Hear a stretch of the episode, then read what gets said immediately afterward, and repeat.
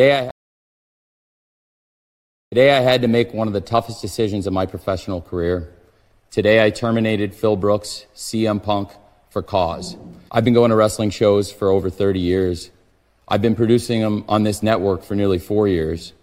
Never in all that time have I ever felt until last Sunday that my security, my safety, my life was in danger at a wrestling show.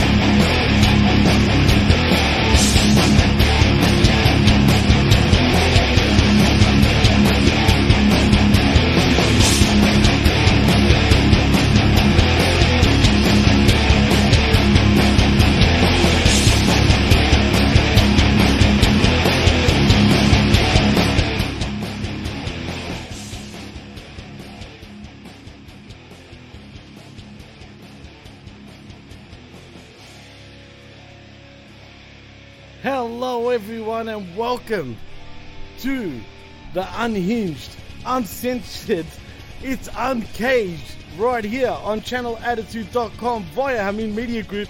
I am your host, Jimmy T, and my co host, he's back by popular demand. He is the magnanimous, he is the glorious, he is Professor Chavela Vera Cruz. Welcome back to Uncaged, my friend. And what's the haps? What's going on, Detective Jimmy T? What's going on to the Tommy Knights? What's going on to Child Attitude? You know what? The Law and Order CM Punk unit is on the case too. Myself and A Track Brown, we have been saying it also. We have been saying that this was a setup. We have been saying CM Punk was framed. We have been saying CM Punk was taken out. He was snuffed out by the elite. He was snuffed out by uh, Jack Perry, he was snuffed out by T- Tony Khan. He was snuffed out by the BCC. You know, there's a conspiracy list a mile long. You know, people could talk about John F. Kennedy, but CM, the CM Punk conspiracy is way bigger than John F. Kennedy's sass- assassination. much bigger because this is the assassination of CM Punk's character, Prof. I Uh, mean, Yeah, absolutely. You, you know, I'm not an advocate of, of CM Punk saying that he's a total angel. We at the Hustle is not saying that. We know that CM Punk is a fragile ego, maniacal guy himself. He's all about his ego. He's all about, you know, people rubbing, you know, putting, patting him on his back too. But you know what? For this instance, for this situation, CM Punk was right. Everybody else is bitches. But he he's been about business. But you know what? Millions and millions of dollars was left off the table thanks to the elite, thanks to Tony Khan. So it is what it is. it is what it is, and it's sad too, dude, because like you said, a lot of money is left on the table, and just this whole situation is just crazy for me, man. Like, you know, if you go by all the reports, now I don't know if you heard, and I'm sure you have, but did you hear about how the Bucks were willing to meet apparently with CM Punk, but it just didn't go down? And I find it ironic that suddenly all this shit just comes out while Punk has already been kicked out of the company. Do you find that mm-hmm. ironic? I don't believe in coincidences, actually, Prof. No, you know, it just so happens that the dirt sheets report that CM Punk had an issue with William Regal after Oh, the fact. yes. It is so coincidental that you know the the Bucks set standards and parameters to meet with CM Punk as long as he was good for six months. Like he had anything to do. He was on his own show. So how can he be how can he have good behavior for six months when he had collision, they had dynamite? Of course that's gonna be good behavior right there. So again, it's coincidental. And I said this on the hustle. I'll say this on Uncage. I'll say this for the PWCites. I'll say this for the Haminites. In 2013, the dirt sheets convinced you WWE was evil and CM Punk was a martyr. 10 years later in 2023, the dirt sheets have convinced you that CM Punk was a cancer and AEW had no alternative. And I, I'm just so right. Give me a ha man to that. no doubt, man. And you're right. And you know what? I'm kind of excited as long as CM Punk plays his cards right. I think WWE would still be interested. You can say what you want about the heat that he has in WWE and whatnot, and I'm sure he does, right? But um, you know, I came across the Stone Cold Steve Austin podcast recently. Someone posted a little snippet of the Vince McMahon interview, if you remember not too long after the the CM Punk situation in WWE, and you know Stone Cold point blank asked him about CM Punk, and he said it. It came out of the horse's mouth. He literally said he would love to work with him once again in the future, and he apologized for firing him on his wedding day. Now, to me, that that's a telling thing, man. Because if Vinnie Mac wants him, Vinnie Mac will get him. And you know, I find it's not it's not a coincidence that he went and visited WB to amend a lot of shit with Triple H, with The Miz, and whoever else. I feel like you know the writing was on the wall. But you talk about conspiracy, Prof. Do you think there's a chance? And I'm going to play devil's advocate on the conspiracy here. Is there a chance that Punk wanted to get himself fired? Mm. Well, do you want to get yourself fired when you're getting $5 million a year? That's true. Do you You're want- dumb? Yeah. Do you want to get yourself fired for working maybe one one day out of the week plus a pay per view? Let's just say this. You know, Saturday collision plus a, a pay per view, right? I don't. I wouldn't do that. I, I'm sorry. I get. I, it's not that way to like. I want to get fired for that reason. I would want to get fired because I had no choice. I would want to get fired because it is a toxic work environment, which Punk was. You know, he was on an island by himself against certain people, certain parameters, and people could say, well, you know, the Bucks didn't do anything physical to him. You know, Kenny Omega didn't do anything physical to CM Punk. They didn't endanger his life. Tony Khan didn't endanger his life. I don't think people understand what a toxic work environment can be. It's not always about the physical. It's about the emotional. It's about the mental. You don't want to. I don't want to go to. You know, it's like corporate America. You can't complain to your HR rep if your HR rep is friends with the people that you're complaining about. You can't complain about your boss to an HR rep if the HR rep is married to, to, to the person you're reporting to. You know, Right. there's certain parameters that make it mental. There's certain parameters that make it emotional. And there's certain parameters that make you have to say, you know what, I gotta get out. So do I want to get fired for other reasons? I can stick out. I can stick it out in a toxic work environment if I'm getting five million dollars a year. I'm that's just me. I don't know about Hell Punk, yeah. but I don't know for that reason, Jimmy, that he wanted to get fired. But if the circumstances, like, okay, I can't get the the match that I want. I can't get CMFTR against the Elite on a pay per view where we could all make money. You don't want to give me that? Then yeah, I want to get out. Yeah, you know what? Let, let's let's just let's just mend the fences. Let me just do what I got to do and get out of here. It goes both ways. It's just hard to like.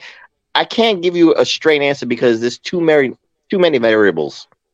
Absolutely, no, you're spot on, man. And uh, and this is the thing, man. I blame TK in all of this. Still, at the end of the day, I mean, and this is what confuses me now with what Jungle Boy did, Jack Perry, at All In with the the car and it's real glass and whatnot. Um, now he would have had to get clearance from someone up in management, correct? You'd think. He got the clearance that he needed, and that was Khan. The problem was, Right. it- it- here's the conspiracy that a lot of people f- really forget.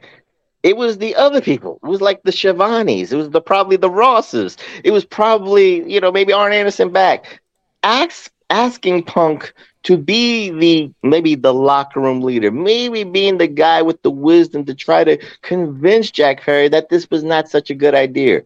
So CM Punk basically got fired for being for doing what he was asked to do from other personnel. So Right. wow.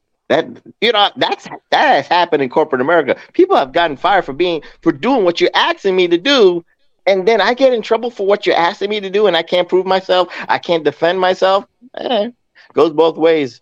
And so you know, I and I'll say this because you know the only thing left would be somebody leaking out the Wembley Stadium security uh, tape Oh, where it shows Punk maybe doing something physical to Jack Perry. Technically, you know, the only people that should see that is TMZ. You know what I mean? Technically, the only people should see that is tabloids and maybe even the dirt sheets because legally you can't show that security tape, you know, because I know that's from a co- corporate standpoint, NDAs and all that stuff. So, you know, if that gets leaked out, yeah, I want to see the tape myself. I think all, everybody in the chat, do y'all want to see it? I want to see it. Uh, We don't even have to take a vote, Jimmy. Everybody in the chat says, I want to see the tape. I want to see CM Punk yoke up Jack Perry. I want to see him for myself. But you can't see that because that's under investigation. That's under lock and key. That's so confidential. It shouldn't be. It can't be shown for the public. You know. What I'm, you know what I'm trying to say here. So right, right, absolutely. as the as a as the customer like we are, we want to see what happened. That does that prove that Punk was wrong? No, we just know that that's it proves that Punk ha- had reached a boiling point. We just want to see the tape. I just want to see Jack Perry get yoked up and be, you know, treated like the little kid that he was, the little bully, you know, the little like prick that he is, and an older person, a, a person who just lost his patience, who lost his, you know, who lost his sense of reality. Just said, you know what, I can't take this anymore, man. I can't. I'm working with children. I can't stand it anymore. Well, have you seen the little backstory? Check this out, Prof. Mhm. started at SummerSlam 2009 when Jack Perry would begin to plot on CM Punk. His father would ridicule Jack and tell him that he'd never hold a world title. All grown up now, Jack is living his best life. That is until CM Punk joins the company that Jack's friends created. And we have disagreements. Someday I'm gonna kick your ass. Eyewitnesses suggest that Jungle Boy was sitting in a corner praying for the homeless when CM Punk would begin to strangle Jungle Boy, then proceed to waterboard him with a can of Pepsi. Others say it was Perry that started the fight. Um, I'd just like to know would you like to have uh, um, a program with CM Punk? The boy versus the punk. It's just between us. It's cool. Oh, thanks. Um,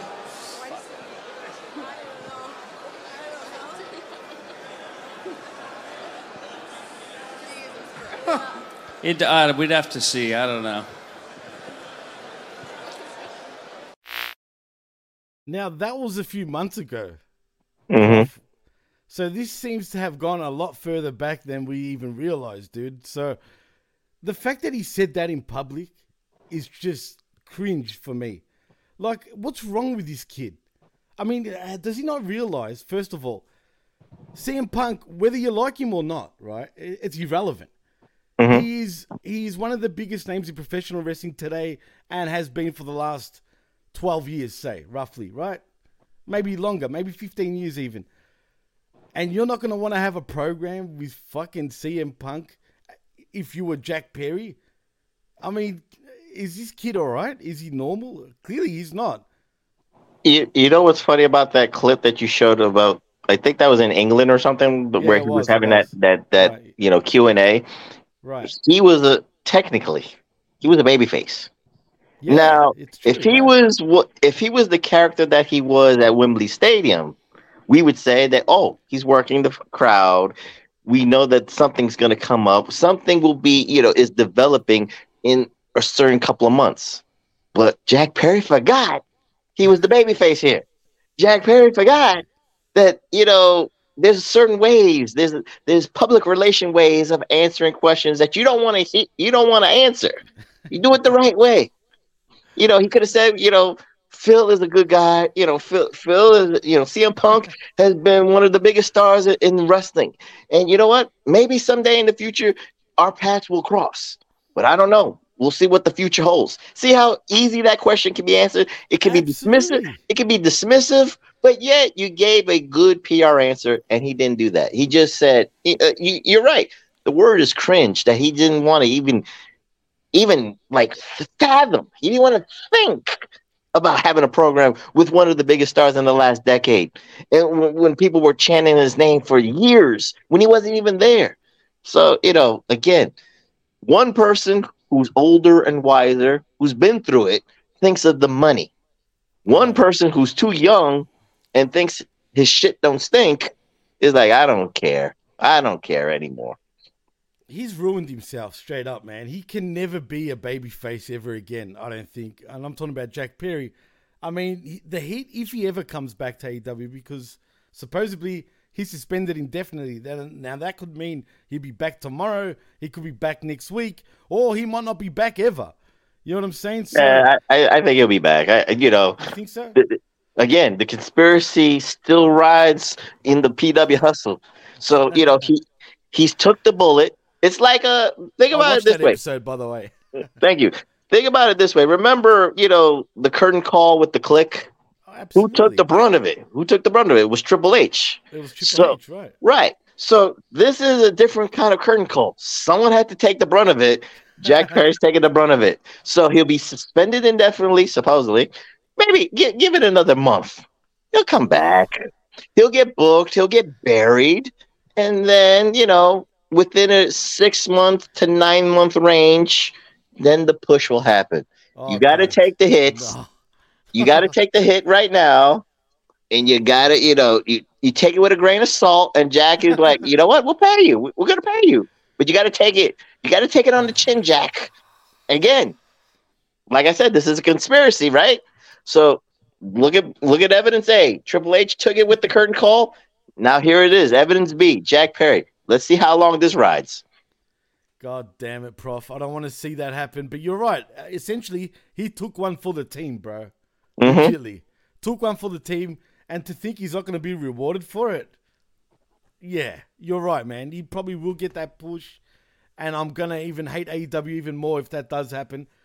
But it'll be interesting. We'll see what happens. I can't wait for Punk, though, to come out and say his side of the story. What I do hope happens is he goes straight back to WWE. They welcome him back with open arms, hopefully, and just let him have a live mic where he just puts down AEW. Not that I want him to like fully affect AEW to the point where they have to like shut down and whatnot. But right now, they deserve all the criticism they get. That's just me. I'll just love it if you put him down on live television, dude.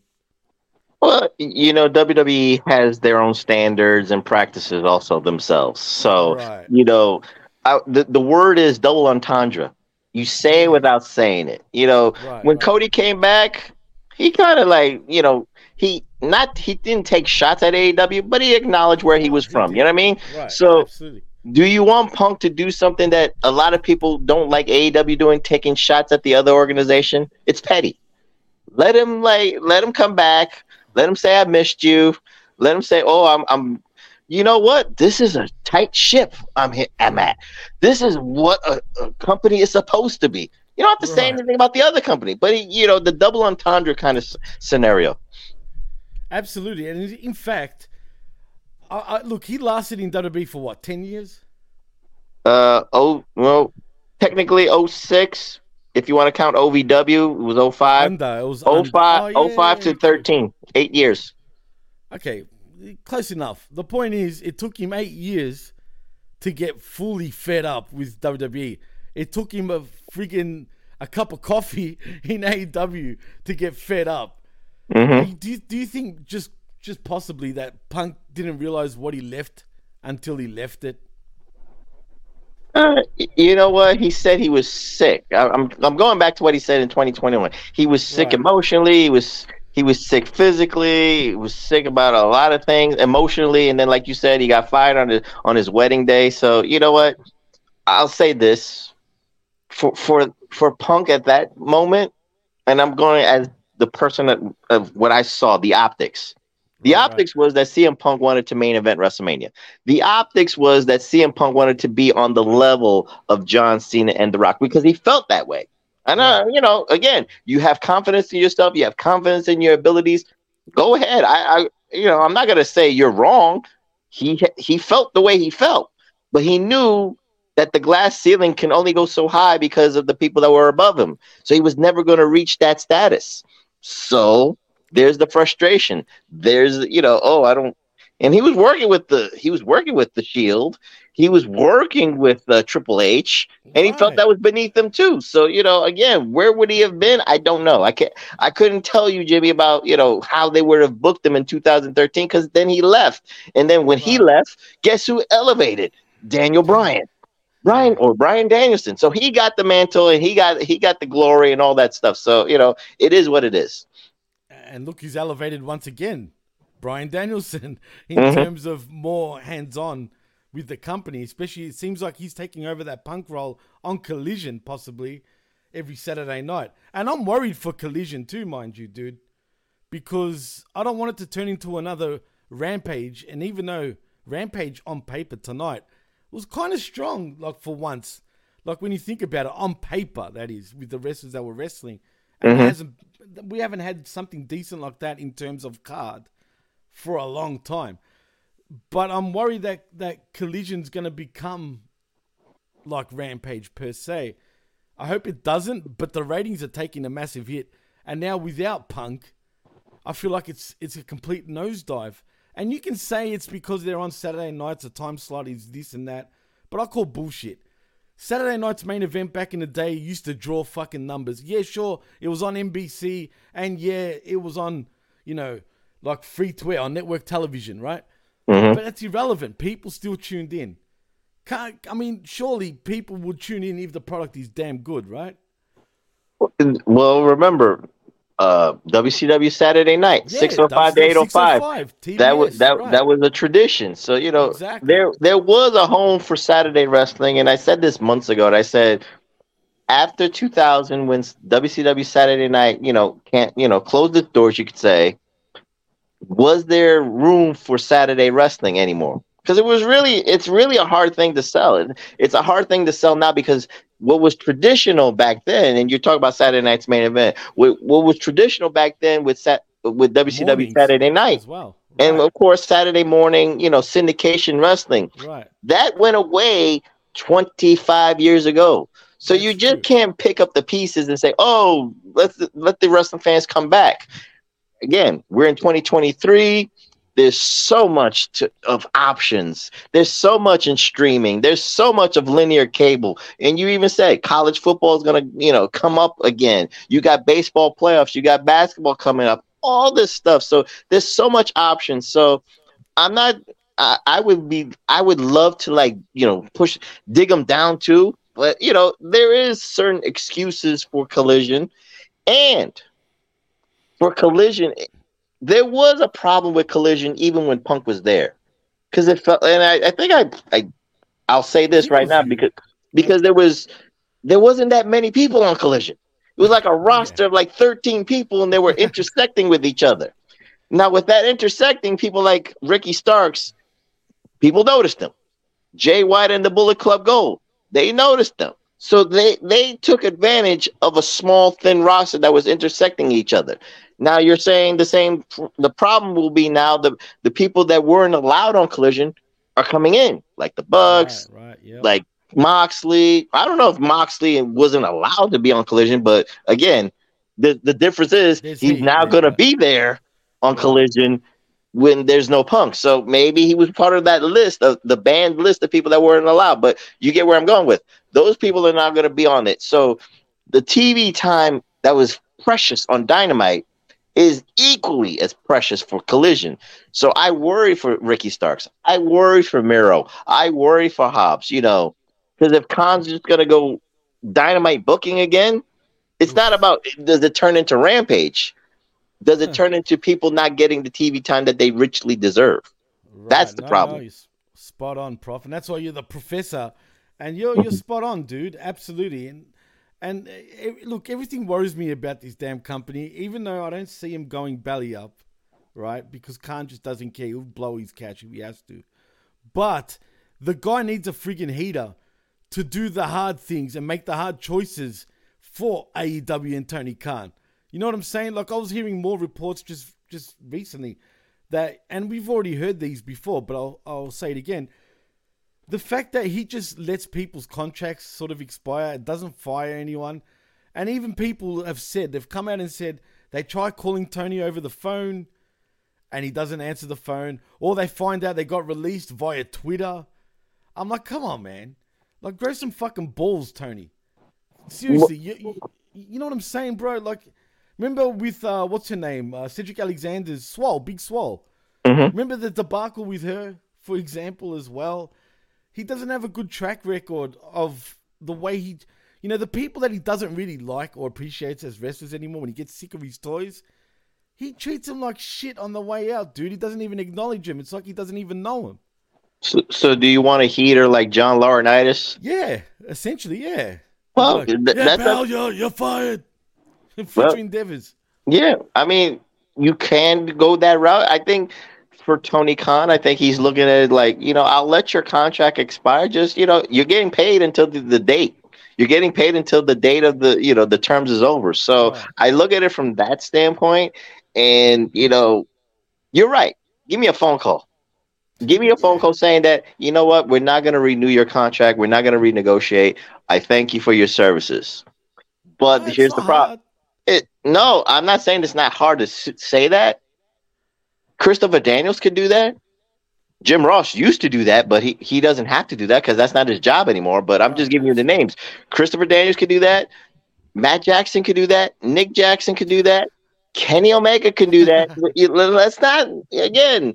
Let's not you know give a pass on the elite. They're EVPs for a reason. So if Tony Khan doesn't want to, if Tony Khan doesn't pick up the phone, then you got three EVPs that can dial that number two and say, you know what, he's busy, but he wants me to let you know this too. So it could go both ways. It's not about having a heater, but you got other, you got. I could just name four people right there that could pick up the phone and call these people. That we, they could have called Sonny Kiss, they could have called Big Swole, they could have called a lot of people. so it is what it is. But I can't, I can't always. I'm not excusing Tony Khan because I understand where you're coming from but there's four other people that could call too. So let's not you know, give a pass on those guys. They should do it too. I'm glad you brought up something because it reminded me of something about EVPs and whatnot. Now, I've heard uh, from numerous articles that CM Punk had two different contracts one for talent and basically EVP status, also. Right? Without Or being something- called an EVP, yeah. So probably right. he was probably a booker. He was probably the booker of Collision or something like that, or head writer of Collision. So I, I think we- we're seeing, you know, that that cat will be out of the bag sooner or later when Punk, you know, files his lawsuit, you know, for wrongful termination against AEW. So we'll get the logistics out of that. The only thing, if he does fall for wrongful termination, does he have a case? If he did get physical with either, you know, Jungle Boy or TK because he feared for his friggin' life, right? Mhm. Supposedly. Does he have a case? Well, that, if if Punk feels confident that he can have a lawsuit against AEW, and knowing that there is this security tape that's still, you know, that clouds maybe his uh, position in this lawsuit, there you, that's the question. If he's co- if he's confident enough to sue them for wrongful termination, and the tape is looming, then then maybe the tape is not as bad as we all think, and maybe the tape is not as you know detrimental for CM Punk side. Maybe, but that would make TK look like an absolute fool. No, it'll make it'll, it'll vindicate TK. Be like, this is why we we we fired you. That's it. Well, yeah, but if he didn't touch him, I can sort of picture what, what would happen. There was an article that I don't know if you checked it out, but you know John Dombrowski. I've heard of him. Yeah, he's like you, you would know him. He's, he's sort of a name on the independents. I think he's a ring announcer, but you, you would know of him. Anyway, he was at the Cauliflower Alley Club last week where Punk was, right? Or the week before. And he came out and, you know, he knows Punk personally. He came out with a whole list of shit, what's true and what's not true. And um, apparently it has a lot to do with uh, with what's his name? Fucking uh, what's that dirt sheet guy? Uh, Sap, man. Fucking um, Sean Ross Sapp Okay. about his interactions with Punk. Now, I, I should probably read you this stuff and tell me if I'm telling lies, literally, because I'd like to know your sort of point of view. I believe it to be pretty truthful because, and I posted it in the Hamid Media group group earlier also. Um, gi- give me a moment while I get to this article because it's well not an article it was a write up on facebook actually funny enough. Uh here we go. All right. Now this is john dombrowski's words not mine obviously. Uh, following their recent interaction at the Cauliflower Alley Club, wrestling announcer Joe Dombrowski wrote the following about CM Punk. He goes on to say, I have no interest in rumor or hot takes. All I can say, it was great to see CM Punk for the first time in 18 years at the Cauliflower Alley Club reunion, and he was great to everyone. I hope whatever he does next allows him to have many more days as the CAC version of Punk as opposed to what's written. He says, I have no comment or opinion to offer on the online rumors and innuendo. I certainly have zero interest in hearing your hot takes, no matter which side you agree with. He goes on to say, All I'm here to say is CM Punk was incredibly gracious, personable, and uh, and you know, and very nice. Like he goes on to say his entire time at the Cauliflower Alley Club last week was when he was very good. It was the first time in 18 long years since I'd seen him and was shocked he remembered me, even though he said he's known me since I was eight years old. He goes on to say it was more like when I was 17 he first met Punk. Uh, whatever Punk does in his life, I hope he gives him the opportunity to have many more days of being the CAC version of Punk as opposed to what he's written about elsewhere. He goes on to say, Elsewhere, I've seen others attempt to summarize Punk's current relation with prominent wrestling journalist Sean Ross Sapp of Fightful. Uh, many won't care about the following points, so feel free to hop off if need to be. Now, he goes on to say about 10 points, right? He says SRS says he's been in contact with Punk for months, which sometimes results in answers and other times it doesn't. Uh, he also revealed that he and Sean Ross Sapp mutually hate talking to each other. There was also times where Punk was very open about I hate this place in AEW. Um, he also says Sean Ross Sapp claims he's never spoken to the elite on any of this. Also, he was able to speak to Punk about Brawlout. Punk was apologetic but felt like he wasn't to blame for Brawl Out. Uh, Punk also said he would message SRS and ask if any lies were being told to him. Also, Punk told SRS his side of the brawl in, but certain other people didn't really back up Punk's story. Uh, Mox and Punk also ran into each other at the airport and pretty much shrugged each other off, and it seems there's still heat between them. Um, also, Punk was in a very good mood after the fight with Jack Perry, apparently, Prof. And also, He, the he, last- he won. he Oh, won. yeah, exactly. He yoked him. He won. Right. I, I feel good too. for sure. Also, Sean Ross Sapp hasn't heard back from Punk after congratulating him for the Cauliflower Alley, Alley Club Award and doesn't expect to ever hear back from Punk ever again. Also, Sean Ross Sapp hasn't heard from Jack Perry, and Sean Ross Sapp feels like Punk didn't care if he was going to get fired. But Punk also told Sean Ross Sapp that he was raised to not talk to dirt sheets. In other words, I don't snitch. but he talks to SRS, he talks to Nick Hausman of Haus of Wrestling, and had Mike Johnson of PW Insider host his Starrcast panel. Also, FTR never really spread anything as Dax would just say his opinions out loud on a podcast, and Cash is pretty much whatever when it comes to getting involved. And last but not least, apparently the incident with Regal happened at Revolution where Punk was getting stitched up and Regal approached Punk and wanted to know why he didn't shake his hand. After some time, you know, going back and forth of Punk wanting to talk about it later, Punk eventually snapped at Regal. And that's it. That's that. What do you think about all that? I mean, That's a lot to sort of ingest, but uh, It, it, it seems is. pretty legit. It could be, but I mean, you just have to go back to like brawl out. You have to go back to that media scrum because that's where CM Punk, you know, he had the opportunity to confront a lot of the dirt sheet people because that they were there, and he had the ether for all of them. He he will he wanted to confront them all face to face at that media scrum for the brawl out. So you know, does he talk to them? I don't know if I can believe that. You know, again, it, he's trying to get answers from dirt sheet guys who who are trying to protect their sources, you know, quote unquote. So you know, he's not going to get a truthful response from SRS. He's not going to get a truthful response from Nick Housen because they got to protect their sources. So it, it is, you know, I'm not going to say it is what it is, but you know, it, it goes both ways. He's trying to get answers, but those guys are not going to be as truthful to Punk either. So you know, they're trying to protect themselves. They're trying to make themselves look like, you know, I'm not doing anything but just reporting what I'm hearing. So they're trying to protect their brand. They're trying to protect their reputation. They're trying to protect their name. And Punk, you know, is trying to, you know, he's he's being honest with himself. It's like, Jimmy, let, let's say Jimmy, you're you're part of the the news people. You're part of the dirt sheets, and I'm trying. Yo, Jimmy, who's talking about me? You you you want to say it, but you you got to protect your sources. So you, you're trying to like give an answer without giving up your, your, your without being the snitch. You're trying to like you know feed a little bit, but then Punk is not getting the hundred percent truth. He's not getting hundred percent of the information. So what's that mean? He's getting frustrated. He's gonna get angry. This has all been festering because again, Punk is very emotional. He's an e- egomaniacal person. So of course, and the older you get doesn't mean you're patient. The older you get, you just don't tolerate the bullshit. I'm 46 years old. I'm older. I'm wiser.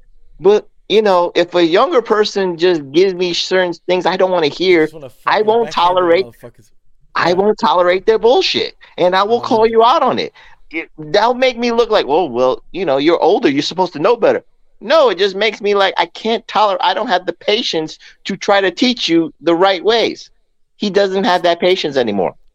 Spot on, bro. Well put, actually. And and before we get off the topic of Punk, uh, you know, this is just crazy, man. Like this whole situation just blows my mind.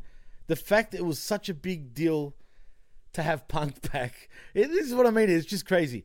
And then all this happens once again. I mean, it's in some ways it's so typical of CM Punk and his ways. Mhm. But in this point, I don't think really it's his fault. But if he did lay his hands on someone, that's where he fucked up. Like he should have never done that. But we have a, a lot in the chat, and there's a lot of questions and whatnot going on. But Liz says in the chat, I mean, honestly, where I worked, if something like that happened, Punk would have been terminated on site if it was so egregious. There wouldn't be an investigation, especially since the boss was was there. 100% Liz. And guess what?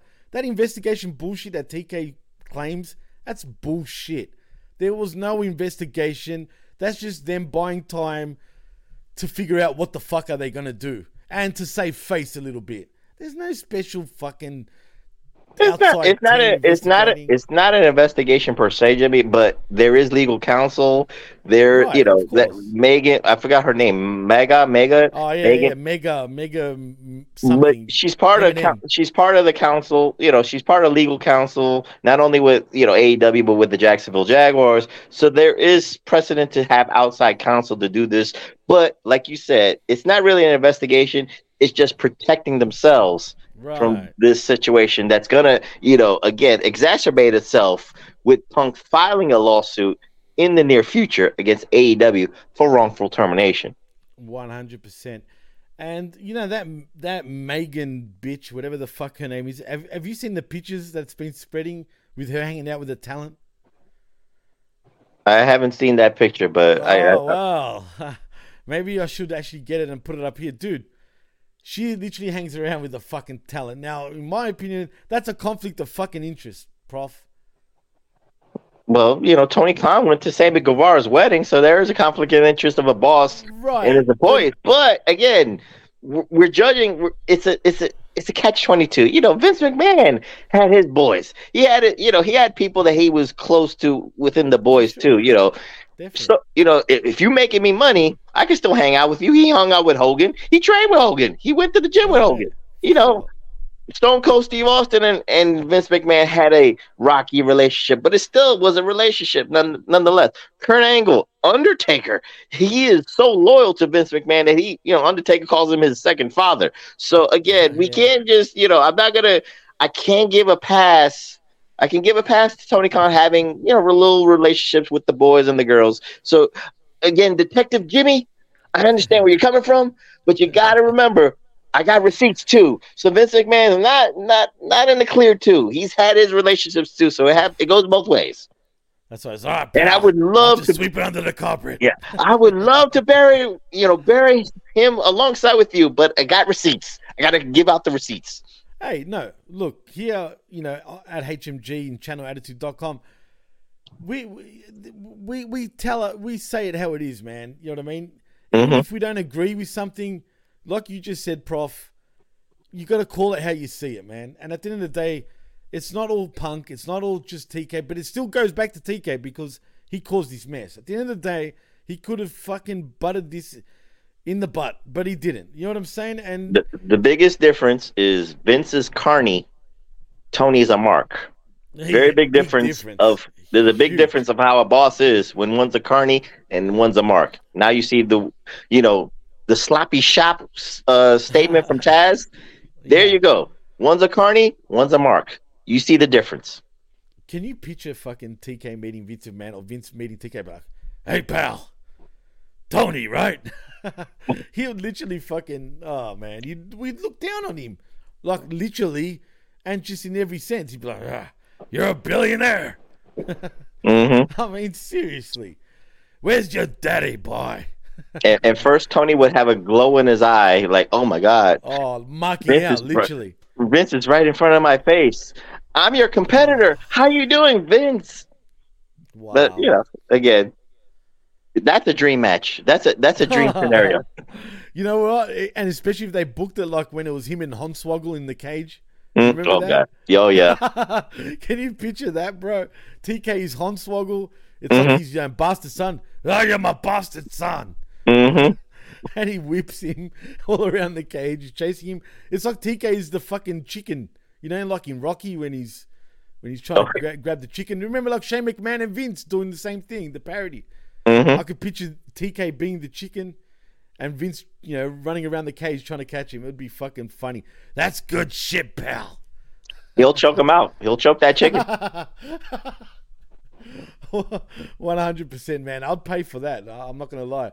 Uh, we got a lot in the chat, man. Labrat is in the house, also saying Tony doesn't want to lose his friends.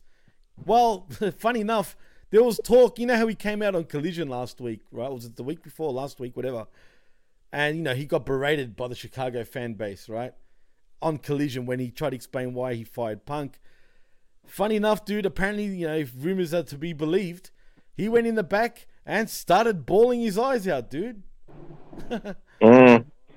Again, you know, I- I think people in the chat said that Tony wants to be friends with the people that he employs. Tony wants to have people think of him hi- in the highest regards. Pe- he he wants, you know, egos go both ways. You know, Oh, absolutely. if I want to be liked by people, I worry. You know, that I think Tony just worries about people having certain like issues with him. Tony Khan has has issues with any negative like reactions towards him. You can't please everybody. Tony's got to, like you said, Tony's got to be a stern leader. Tony's got to, you know, wherever he, you know, whatever vision he has, he just goes with it. Good, bad, or indifferent, that's his decision. And you got, and he's got to respect his own decision. And he's got to like know what I'm doing is I'm doing what's best for my company because this is my baby. He's the one putting his money into this.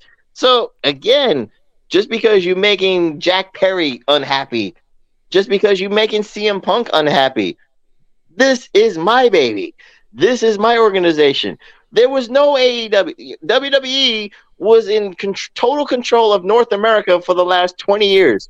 If it wasn't for my money, you wouldn't have this opportunity. You wouldn't have this alternative. You wouldn't be on TNT or TBS. So I, he's got to, you know, he's got to keep his eyes on the prize to be on TNT, to be on TBS, to be a national power, to be the number two company. Keep the sh- keep the ship going steady. That's it. But if you're gonna piss off people along the way, that's why Vince McMahon sleeps very well at night because of the s- decisions he's made. Fuck, bro. Right, exactly. Tony Khan needs to have that same kind of like, you know, thick skin, and he will sleep way better. 100% agree with you, Prof. Oh, look who's in the house. It is Charles the Hammer Evans saying, uh, I met What up, Jack Charles? Perry what up, Charles? He says, I met Jack Perry a few years ago, but he's, he, but he needs to be stretched and taught a lesson. I love it, man. And, you know, he's a former OVW alumni. And uh, Charles, let, let, let us know, man. Was he was he a little prick, or did he just look up to you? Because you're a big dude, man. I mean, he would have shat himself just looking at the hammer, and it would have been literally hammer time if he got smart. But um, Jack Perry, man, I just want to slap him. I, I just don't have. I've never been a fan of his. I can't stand the kid. He, look, I loved his dad. Think, think about it this way: Tony Khan gave Jack Perry an opportunity of a lifetime because he liked his work in PWG. He liked his work in California, all that stuff. He was What, one of the first. crew. Yeah, he was one of the first. He was one of the first to be chosen in the inaugural AEW roster. That Right. says something. And, he's And a pillar, prof. Yeah, and he's a pill. Well, I don't know about right now. You know that foundation is being crumbled because of his his pillar part. But Right. he was chosen for this opportunity. So you know he he he's fucking that shit up. But again, on my conspiracy side, he's just take you know this is part of the plan. He's gonna take it on the chin. It's gonna be like Triple H. In nine months, he'll get his push. He'll be back. Maybe he'll be the international champion. Maybe be the TNT champion. But he'll get his push. And everybody, be- and I just want all the people in the chat to remember, Prof was right. In nine months, it, when he's the champion, you're like, oh damn, Prof really knew what was going on. This is Triple H all, 2.0 all over again. Someone had to take it on the chin. He did it. 100% correct, man. Uh, Labrat says in the chat, Jack will show up next month with the best Hollywood Coke, and he's back in. but he also says Punky's pretty pretty. Also, Charles says 20% drop in in uh, attendance or audience. Um, that was a big drop once this punk shit started happening. We'll see what happens tomorrow with Collision and if it's going to drop even further down. If it starts going below 400s, Prof, they're not going to be putting on a strong card every week. Surely not. Again, it, it depends on the direction Tony Khan wants to go because again, he's got a lot. He's got a large roster, and he's got stories from Dynamite that can go into Collision now. So you know he wants continuity. He wants storylines. He, you know, again, my problem with Collision with Punk there was it was just like thirteen to fifteen people intersecting with each other. That doesn't last long either. So you know, how many? You know, it was like CM Punk versus. Uh, Jay White, CM Punk versus Juice Robinson, CM Punk versus you know one of the guns. So you know, eventually you get a little bit bored and tired with that kind of intersecting. So now you got an opportunity to just continue your, your dynamite, uh, you know, storylines like they're doing right now with the eliminator tournament, which I have a problem with because for a different reason. But I'm just, you know, there is that, But like you said, there's a little continuity there, so you continue that on on Collision and keep the storylines going. So now you got more of a roster to do it. But the other problem is, I feel for Ricky Starks because I, I worry about that. I worry about Miro. I worry about Hobbs because that was. Oh, I even worry about Scorpio Sky because that was his platform for Collision to, to shine, and now he might not get that chance to shine. Uh, Andrade, he went to Collision because he had a little bit. I'm not saying he has issues with the Elite, but he wanted his time after mending his injuries to get a platform, and Collision was his platform. So let's see where it goes from th- from there too. He wants his mask. I was saying I sound like a Mexican Triple H when I try to do it. I am the mask. Anyway, You you sound like you drank some tequila and you trying and you trying to be Triple H. That's funny. Excuse me. Uh, Liz says he doesn't like confrontation. That's why you have talent relations who does that job for you for fluff's sake. Where's Christopher Daniels at? He's the fallen angel falling off his perch. I feel like he's doing nothing, dude.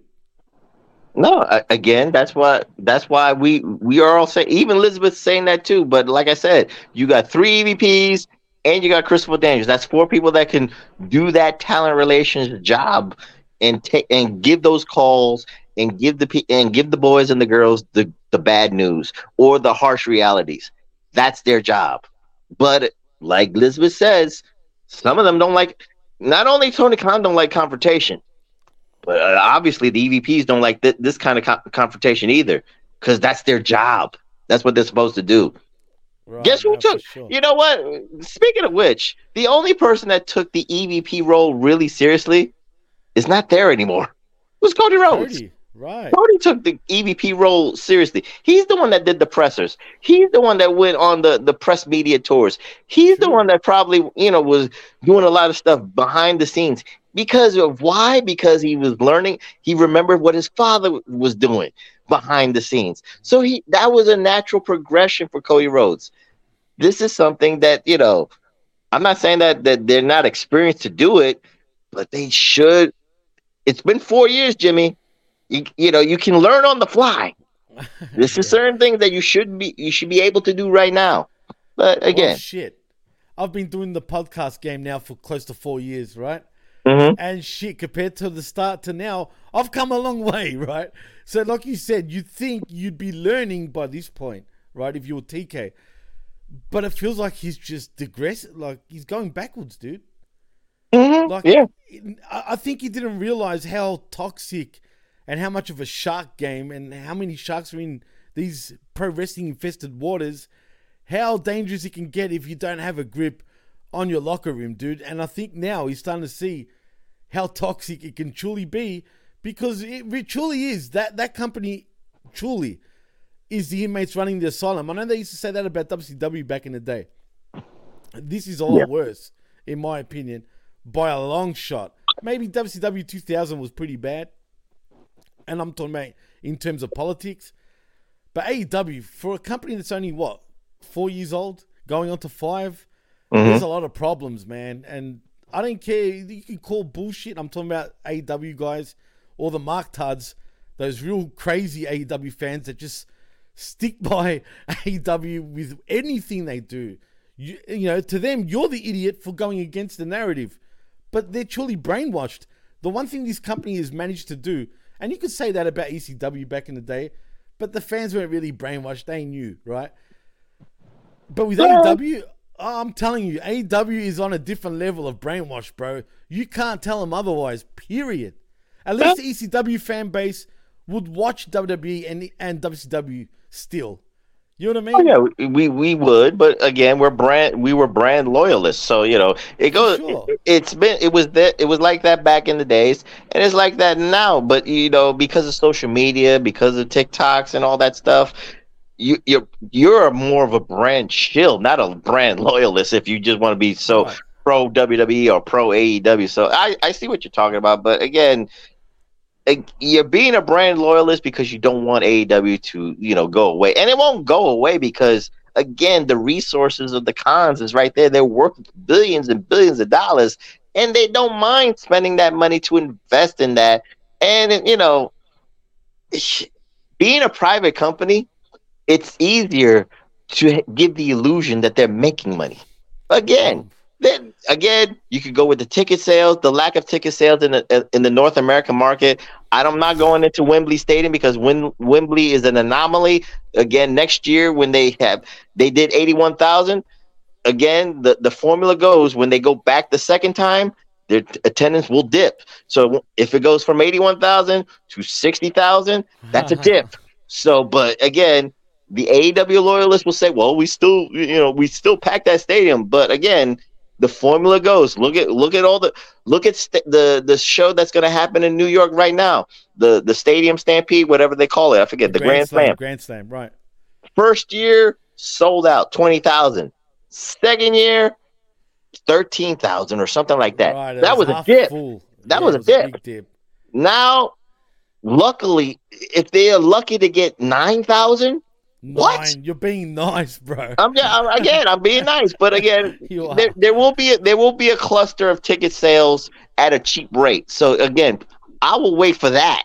I'll wait for the eleventh hour to get a five dollar ticket. But that you get where I'm going with. The attendance will be like I'm going to be nice, eight or nine thousand. But again, three years at the same venue, Grand Slam. In the first Grand Slam, you know, was so epic because you had And Bryan was Danielson, epic. That was a great show. you had. Bryan Danielson and Kenny Omega in the ring together, and they That didn't clash. huge. And they said, "This is awesome." And now, three years later, MJF is coming in as the champion, and he can't get fifteen thousand. He can't get sixteen thousand of Long Island guys to come into that venue and like you know cheer him on. That's a problem. Three years and you're dipping. That's that's that's proof positive right there. Steady dipping big time, dude, for sure. And you know, it's embarrassing, bro, because I want AEW to be a success story, believe it or not. People might think otherwise because I come across like I bash AEW all the time. But for Uh, Hold, real, hold up, Josh. I'm not being too generous. I'm just being Oh, too real. there he is. What up, Josh? Yeah, Professor, you're being too generous. Nah, you know what? He's being real, man. I mean, uh, don't be surprised if Grand Slam gets 6K, if that. And that's embarrassing, bro. In a fucking in in a stadium that holds twenty five thousand with only six k, and I still think we're being generous in some We- ways. Again, I'm I'm being generous to a to a degree, but I know that Right. there will be a push as we get closer when the when the tickets sell for like five dollars or ten dollars, or you get like that four for one deal. That's what people are waiting for. They're being smart. You can't blame the fans for being smart and logical and economical for waiting for you know. I'm not gonna pay five hundred dollars for front row tickets. I'll wait. Nah, You no. will wait. Everybody Right, will right. wait. So that's why I said it will be maybe eight or nine thousand. But again, it's still lower than what started three years ago. Well, look at Dynamite this past Wednesday and Rampage from tonight, I guess, even though it was taped on Wednesday. The whole top section in Indiana, wherever that fucking arena was, Mhm. was empty, bro. Yeah. The whole top end empty. Not a single soul up there, bro. It was Top City.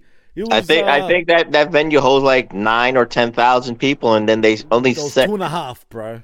and they only set up for like maybe four thousand, but only three thousand paid. So you know, Right, right. it, it it's it's kind of weird.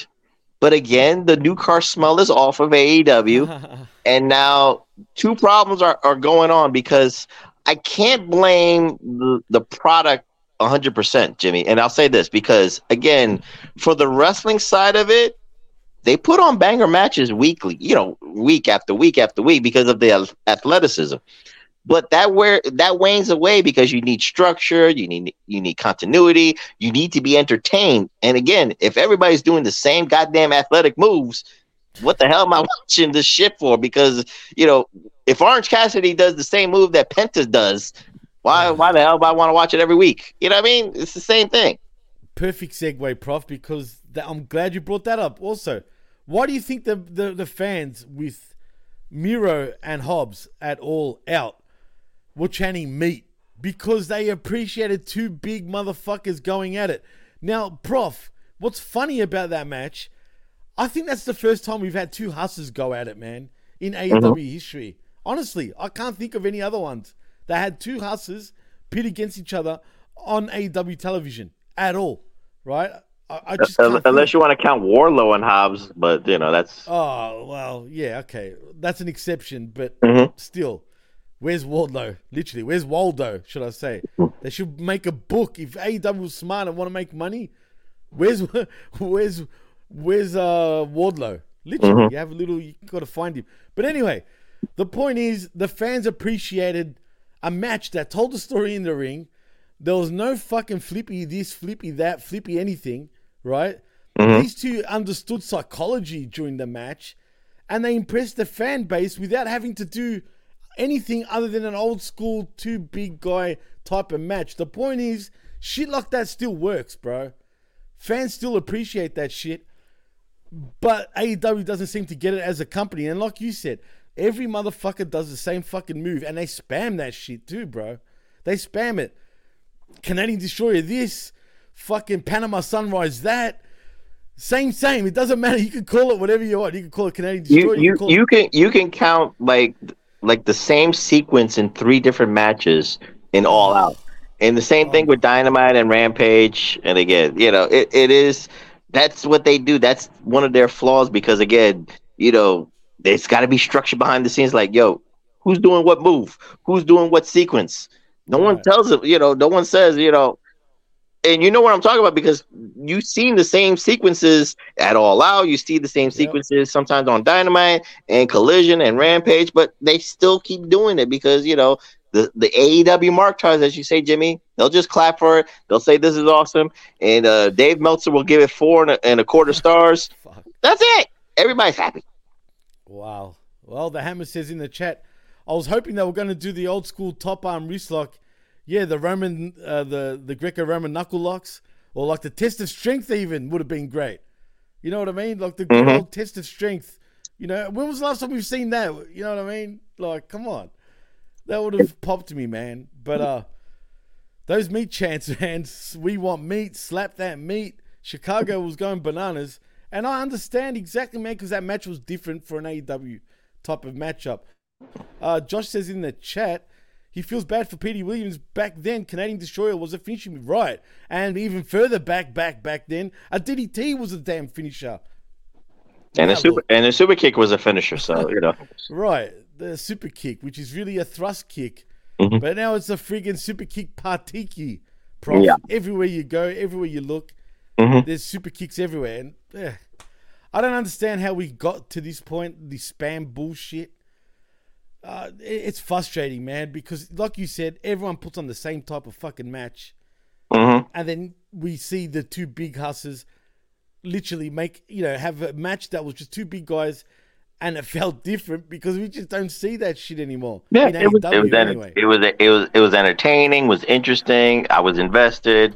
You know, I, I wasn't chanting meat. You know, I don't man. I'm a I'm a dude, so you know I don't. you people, the dudes that were chanting meat, you know, you got to question your your manhood. But anyway, neither here nor there. But it, it was it was very entertaining. Oh my god! Yeah, I know why meat chance. I got the chance. For a minute, I was thinking of Shawn Stasiak, bro. I'm not kidding because I'm thinking, why are they chanting meat? I'm like, hang on a minute.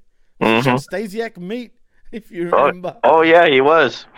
Yeah, so I'm thinking, are they chanting for Shawn Stasiak? And then I got it because it's two big guys. I get it. Mhm. But then people thought it was about Ryback because of his song. It was never about Ryback, for crying out Oh. loud. But anyway, Mm-hmm. feed me more of that shit anyway. There you go.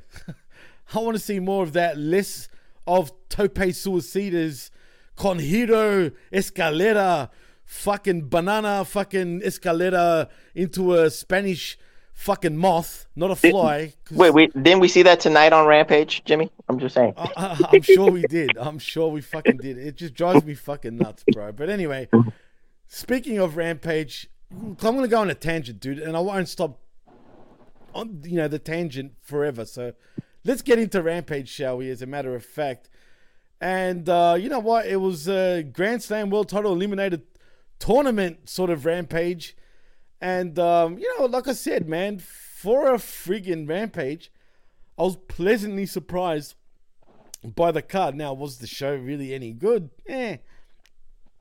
I'm kind of indifferent. It wasn't really. You you know you know why you're indifferent with, and I'll say this because I, I'm not going to go on a tangent, but I have a problem with the Grand Slam Eliminator tournament. I you know, why, Prof? the people that was that was invited to be on it. I mean, really think about it. I mean, why the hell is Nick Wayne even in in the slot? I don't want to go back because you already did it. You already did your skirmish. I, I just I just wanted to just Actually, we on my haven't. We haven't yet. Believe it or not. I'm I'm just gonna go on my little tangent here before a second. Why the hell is Nick Wayne invited? Why the hell is Roderick Strong invited? Why the hell is Jeff Hardy invited? And and again, be, before people will, will kind of answer this in the chat, remember what AEW was, you know, in the first year, the top five, brilliant. The first year the top five, the top Right. five contenders, or maybe the top ten. Now, in hindsight, If I knew who the top five or top ten contenders were, Jimmy, that was invited to this, I actually would I would actually excuse it. But we don't have that anymore. Nah. And and, and think about it this way. Even though I don't like this guy, why the hell is he not in this tournament? Why the hell is Orange Cassidy not legitimately in this tournament? Because he just defended the international title 30 times and he's not gifted a slot in the eliminator tournament. Please make it make sense, Mark Tards. Please make it make sense, Tony Khan, because Booking 101, the man who just gave you 30 defenses should be the number, at least the number one seed on a bracket for the eliminator tournament for what he did. And he wasn't. Nick Wayne was gifted a slot and not Orange Cassidy. Make it make sense. Oh, well, that's the, you know, you say, you know, consistency, right? The one thing AEW is consistent about is shit don't make sense, bro. It's never makes sense, hardly ever. I don't understand how the. And prof, let me ask you this, dude. It's frustrating me because I'm getting upset thinking about it, right? But why the fuck have we got a fucking tournament every second week? And if it's not a tournament, it's a friggin' battle royal for something th- th- two weeks after that. Every fucking second week, it's either a tournament or a battle fucking royal. Why? It's called the quick fix. We can't have that every fucking second week, bro. Again, that's what Tony Khan, you know, he has to put people on TV to give it a reason. You know, how many times did the, you know, think about it this way: the battle royal gives gives gives Tony Khan a reason to put Butcher and the Blade on TV because that's where they belong on a battle royal. Oh God, my God, seriously. Pierce Austin's in the his house. What up, fellas? And what up, Pierce? What's cracking lacking, bro? What And up, he also- Pierce? He also goes on to say battle royals are the most overused thing in all of pro wrestling. In AEW, it is not so much so in WWE. In but maybe on the indie scene for sure, it would be spammed. I can see that 100. percent But AEW, just it's it's a it's an almost a weekly thing. Even in the tag teams, prof. They have to. co- so How do they come up with a trios number one contender or a tag team number one contender? I know. Let's fucking do. He should be like Eugene TK. He'd be like, "Hi everybody." Like seriously, let's do a battle royal because, like you said, it's an easy way out. Let's mhm. fucking do that because I'm lazy. I don't want to fucking think. I just want to. I just want to rack. You know, every two seconds. It's just fucking. This guy either has a serious drug problem. He did say he doesn't. He hadn't slept for three days. Legit. That's what he said on the fucking scrum. Right. Mhm. Good one, TK. Tell everybody how you stay Well, up. well, every night. maybe in the, maybe for TK's office, he has that. You remember when Bischoff did the wheel? He just spins the wheel, and you know the choices are battle royal, battle royal, battle royal, uh, tournament, tournament, tournament, battle royal, battle royal, singles match, fatal four way, battle royal, battle royal. ba- This is so you know the wheel just dictates what he wants. Fuck.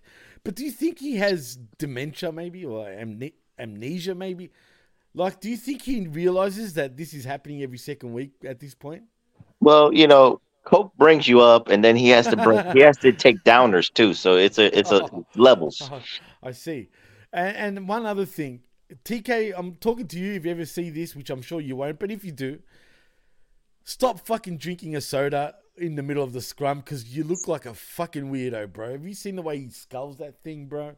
He's like, it's like he's sucking dick. He's like, you can see his Adam's ample all weird and shit. He literally puts his whole mouth on the damn top of the soda bottle, bro.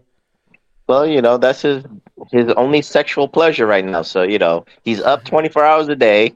He's writing for all the AEW fans. He's trying to book this, you know, th- this card till Grand Slam, and then we'll see where he goes from after that.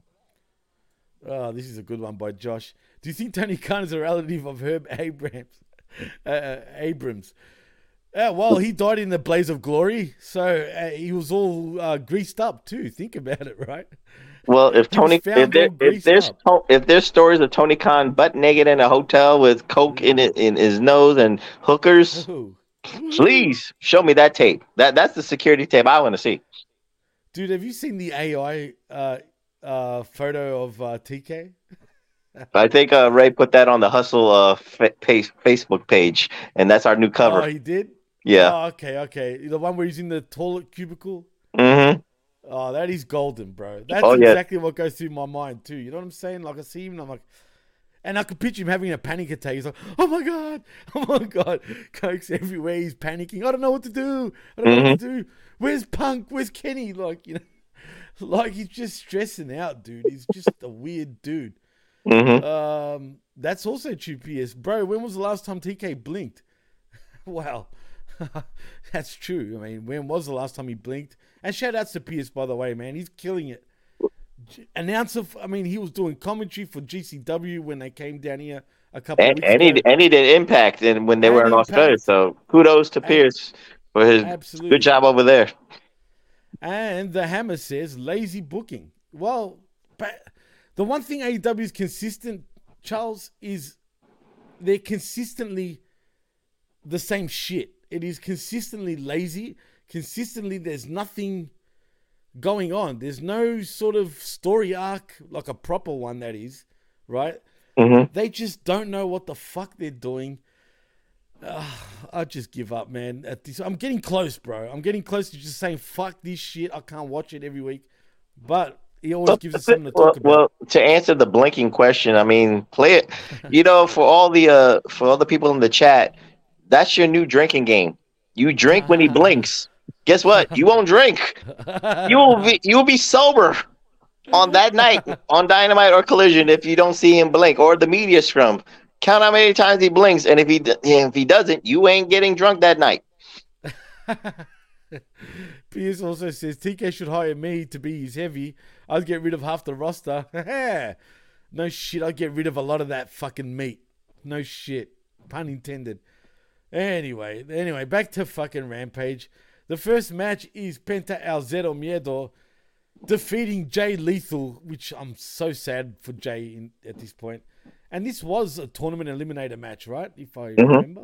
Yeah, they were both Um, they were both qualified, which I have no reason why. I mean, have Penta in the in this, you know, Penta had a, that war with the BCC, right? So I guess I guess that that gives you that constitutes him getting a slot, right? Okay, I can give you that. I'll give you that pass. Jay Lethal and, and Jeff Jarrett, like you said, you- you're you're upset with well, you're upset with his booking. So he's gifted a slot to lose. So it's more predictable than anything. So that that's the problem right there. Hey, what's going on, CM Punk? I, I see a picture of him. And I'm I'm I'm alone. Oh, is this? There oh, am, sorry. Nah, I'm old, I'm frustrated, and I'm working with children, bro. oh, I thought you was blinking, but I thought you was blinking behind the scenes. So you know. I was blinking behind the scenes, if you get my drift. but um, well, not blinking, maybe maybe sleeping, but close enough. Um, Labrat also says TK has been replaced with robots. Fucking TK is a robot. I mean, seriously. I mean, yeah, exactly, Pierce. CM cunt. Or is it CM can't? I have no idea. It could be either one. But anyway, hmm. you're right. What you said. There's no reason why this match is happening. There's no reason why. Maybe they were part of the Team TK, you know, and helping him stop Punk from eating him alive for, you know, that. Deserves... know. I'm just, I'm just trying to make try to make it make sense why they're gifted a slot in the in the tournament when mostly they were, you know, especially Jay Lethal. That he's been in the in the tag team thing with Jeff, the trios thing with Satnam Singh. So you know what constitutes him getting a a slot in this eliminator title tournament. What gives Penta the right to have that, except for the the the match he had with BCC, the Stadium Stampede, and all that stuff. So I can actually accept that. But again, when loss records matter, don't well, it doesn't matter anymore. So you know, Jay Lethal hasn't been matter. winning. Yeah, Jay Lethal hasn't been winning matches. So you know, again, make it make sense why they get why they get these these slots. You need to deserve to have these slots in this eliminator tournament, not just an easy fix for Penta to move on to the next round to face whoever with, with Samoa Joe or something like that. I don't care. Well, yeah, well, that's what's going to happen. It's very Saturday. story. It the the eliminator tournament is very storyline driven, which is fine with you know, which is fine by me. But put the right people to develop storylines, not just not Nick. You know, Nick Wayne don't deserve it. Nick Wayne didn't deserve a slot. Roderick Strong, I understand the story he's in, but he doesn't deserve a slot because he got yoked by Samoa Joe on Collision with a bad neck. He don't deserve a slot. Jeff Hardy Yeah, don't Jeff, deserve a slot. Jeff Hardy been coked up. He's been drugged. He's been DUI, Mr. DUI for years. Why did he get a slot? Just by name recognition alone? Come on, make it make sense. This is him now, bro. Eyes shut. Mhm. I mean, seriously, bro. I mean, and, and Josh asks a funny question here. If you were TK, who would you hire as general manager? Now, when you say general manager, Josh, do you mean like as in a real general manager or just on television? I mean, as far as television goes, if it was a general manager, who would you hire? I mean, Prof, I'll let you go first before I make my mind up. Uh, well, you know, T- Tony Khan's uh, best friend, Eric Bischoff, would be the perfect general manager. I'm back Mm. and better than ever. Hey, that he, he's another one that could be a good he, a heater, man. I mean, essentially, he was right. He wasn't. Yeah. He was doing all the dirty work for fucking Ted Turner. Mhm. It's not like Ted was doing anything, right? So if we So- do it, if we're doing storylines, uh, Eric Bischoff would be a good uh, general manager. If we're doing the uh, Pierce Heater, well, you know, it, it's hard to, to, to hire the heater behind the scenes. You know, again, everybody in the wrestling industry, you know, look at the structures. Again, on, on the WWE side, Vince McMahon, Nick Khan, you know, Triple H, you know, and Triple H has his people like that he can entrust to, like William Regal and all that stuff No doubt. you know, Impact Wrestling, you got Scott D'Amore, you got Tommy Dreamer, you got, you know, certain people like that behind the scenes where, you know, there is structure. The hard thing about T- TK, again, I don't need friends. I just need people to do their jobs. There's a difference. Just do your job. You got leaders if they want to be. They're just not asked to be. Right, and if you allow them to be also, because yeah, there's plenty of heaters. You're right, but it seems like it's just I don't know. I'd love to be a fly on the wall, you know, over there, bro, because I would love just to be back there and just laugh at everything. Like for Mhm. real, I just want to laugh. I would so I can understand Punk's fucking frustration, bro, because part of me right now just it gets me angry talking about it. I just want to fucking grab TK by the scruff of his fucking neck and just fucking bitch slap him like this, bro. With a fucking trout, also with a fish, a But- wet one at that. Think about I it this mean- way Punk was your legit heater, but you didn't let him Oh. be the heater. Right. Instead, you fucking fire his ass. But Mhm. but but Josh wants to know a real GM, so like legit, like GM say, if it if it was legit, like you said, Prof, they've already got heaters in the back, and if I had to pick one from AEW, uh but they're old though, dude. I'm not gonna lie. Yeah, Jim Ross does not want to do that anymore. He he, he, he- you know again when you when you're that old, like even Cornette says, I'm offered jobs. I don't need to do that anymore. I don't want to because he's reached that point in his age that he doesn't want to like yoke up young guys anymore. He just wants to do his podcast. But again, w- when you have the you know when you have the fortitude, the te- testicular fortitude to want to do that job, again, you have people there that should be the heaters. The EVPs can be heaters. Christopher Daniels can be heaters. Not even Arn Anderson should be a heater because you know he's too It's, again, it's too old. He's a man that should offer wisdom. You had your guy in Punk. He was the perfect age. He was the perfect representation of being the heater. And again, they, don't want to do that. It's like Elizabeth said earlier, they just want to be friendly with each other. It just doesn't work that way.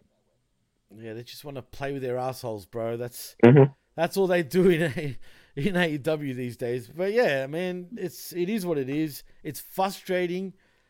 It Hey, pisses me off. as long as the check clears, I don't care. That's it. Right. Look, look at this match. We had Penta and Jay Lethal. The check cleared.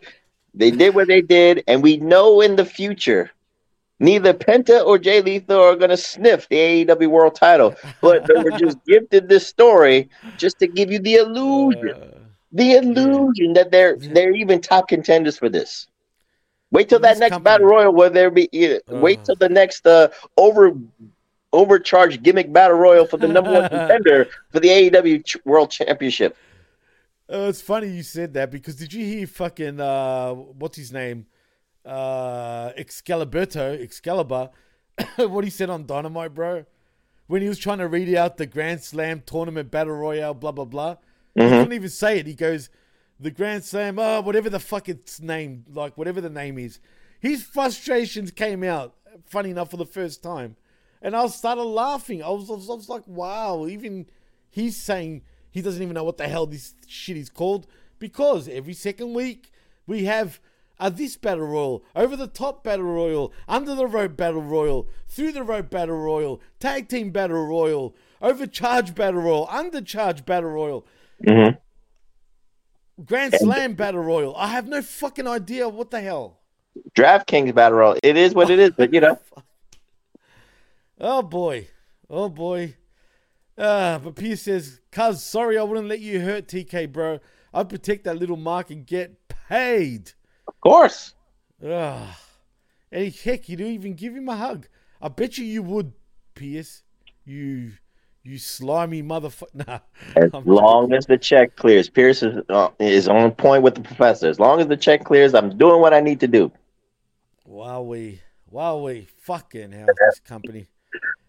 Anyway, speaking of frustrating, Prof, next we see Sammy Guevara coming out to confront a shirtless Chris Jericho on, on the commentary desk. Seriously, really? Anyway, they both admit that they are. there was no air conditioning in the building, so you know that's I what it is. see. See? I see. Yeah, maybe that's that's the case. True. Mm-hmm. Not? But that just sums up the company, right? When you really break it down, you've got a shirtless Chris Jericho on commentary because that's so professional. Mm, well, it's supposed to fit the gimmick. And you know what? I actually this is one of the high points of Rampage. If we go, we be honest, because this is a legit storyline. They're, you know, they had some history, and for, for Rampage. yeah, this is the continuity that we're talking about, Jimmy. This is what you wanted, so I'm all for this. And they want to, they want to continue this at Grand Slam, and then we'll see where we go with this. You know, maybe Grand, maybe Sammy Guevara can bring back, you know, the people that were wronged by the JAS, and it'll be the Sammy Guevara Appreciation Society, the SAS. Who knows? Wow. But well, I'm I'm just giving it. I'm just giving free ideas for TK because he's so he's coked up right now. But you know, everybody is expecting the the the Jericho swerve, but you know, this is the time for Jericho to for people to feel empathetic towards him because he likes to do that. He that's egomaniacal too. He, You know, I've been a heel for this long. I need to now do the babyface run. So let me be betrayed by Sammy Guevara. Let the JAS now turn into the SAS, and they all come after me, and now I go after them. So it, it, it feels like that's where, where they're going with that. But again, we'll, we'll see where it goes. But at least there's continuity continuity with this. Are they trying to go after the AEW World Tag Team titles? Let's see if they hug it out. You know, the fans want them to hug. That hug it out chant is getting very tiring. Mm. You know, it, it, it please for the mark tards, when you do hug it out, make sure the storyline deserves that chant before you just say it. You know, I don't want to hug everybody. You know, let, the, let there be some, you know, let there be some animosity. Let there be some aggression. I don't need to hug it out. That's too pansy for me. We need ruthless aggression, Prof. Mm-hmm. But we're getting pussy aggression and not even coked up aggression, which you'd think would make him a little aggressive, but no. Not TK. Not TK at all. And uh, Charles is funny. Under the ropes battle royal, lol. yeah. Battery charge battle royal. Shit. And he also says shirtless Jericho looks pretty gay. I agree. Yeah. gay. It's very gay. Uh, Pierce also says Chris Jericho now looks like that cool aunt who's about to go on a Tinder date with a man named Rick. Well, close enough. And Josh says, I'd like to see Jericho win a world title shot only to give it to Sammy as a, a thank you. Uh, why would he? Jericho, though his character in AEW, Josh, is too full of himself. I don't see him actually doing that out of the goodness of his heart. And you and you it. and you think why isn't Jericho in this eliminator tournament slot either? First have AEW no champion. If you go by name recognition, why isn't Adam Page in this World Eliminator title tournament as a former champion himself? Again, make it make sense. Well, You want to go with names? Yeah, I know, but not this company. See, Mhm. in TK's eyes, you know, he's locked up Hangman Adam Page in whose house? Swerve's Swerve's house. Mhm. Exactly. So he's busy in Swerve's house, whatever they're doing, and whatever's going to happen. You know what's sad? As good as Swerve's promo was on Wednesday, he's going to fucking lose. Hope, You know what I hopefully, ho- hopefully, uh, the NAACP, you know, you know, talks to Tony Khan and show and shows him the light, and then Swerve gets the win, and then he gets the push that everybody's been waiting for. I hope supposed- so, man. He was supposed to be the international champion, but you know, that didn't work out. You and I both know that shit ain't happening. As much as we both want this shit to happen, I'll be so happy if Swerve did get a major push for once. But I just I'm not confident it won't happen because he loves his butterflies. He loves his fucking you know Christian as fuck guys. And, mm-hmm. and I'm a Kenny Mark too, right? I'm not gonna lie, but fuck, he loves Kenny. Well, you know what? I'll, I'll go with the wait and see because again, sometimes you, it, it takes you, it, it, it takes a long time, but at least it takes some time for you to see the light. So hopefully they see the light with Swerve and they see what happens there. I'm with you, Jimmy. I don't I don't have the confidence in a coked up Tony Abrams, but again, Yeah. let's just see if the the right you know amount of coke is in his nose that he says. Let me give Swerve the push. Well, you brought up light. I've been blinded by the light, Prof. Mhm. See what I did there? Well, yeah. But anyway, anyway, um, back to Jericho and Sammy. They both admit that they are pissing each other off and want to punch each other in the face. Jericho then said they need to settle this before winning the tag team titles so they can then laugh and shake hands about it afterwards and get back on track. Jericho then proposes that they fight each other in a singles match at Grand Slam on September 20th. They then hug and shake hands after agreeing to the fight. Now, first of all, I like the continuality of of this, right? Which is cool. continuity. Continuity. I can't pronounce it properly, but I just did. I used to not even be able to pronounce magnanimous until I heard it enough times where I was confident to pronounce it. So, Mhm. thank you, Prof. You're welcome. But in saying that, though, um, I couldn't take this segment serious because them two weren't taking it serious, bro. Yeah, they were they I were jo- like they wanted to laugh, right? yeah, They, they were they were trying to joke with it. They were trying to do the co- comedic joking with each other. So that kind of like threw me off a little bit. I I get where you're going with that, but again, the continuity is there. There's the story there, but of course, you and I know that there's a swerve coming. So which way are they gonna go? Again, the best way to do it is Sammy re you know gets everybody from the JAS to go on his side and to take him out. But then again, Jericho cool. Jericho is so like you know he's he's a glory hog that he wants that. So this way he can get on more TV time. Just so this way he can be the guy to go against the the supposed SAS or whatever the case may be. So you know because the sass, the sass, the sassy man yeah. but but I, actually it's needed not only for Sammy but for the people that have left. Because Right, right. within this rampage card you see people struggling. They're they're, they're taking losses. They're taking L's right now. We, we you know again Kuhan Lukin and the Daddy Magic they took a loss tonight on on Rampage against the Bucks. They just feel like afterthoughts. So probably this is the best thing that could happen if the swerve happens the other way. So this way, those people could get the TV time that they deserve. So you know, right. see where it goes. Problem though with that, Prof, is that you're thinking way too deep, and AEW and TK don't think that deep, bro. Every No, time I they don't. Give him on, they don't. And I, every time I try to give him the benefit of the doubt, there's been times, for example, Chris and myself would be like, surely they're going this way, 100%.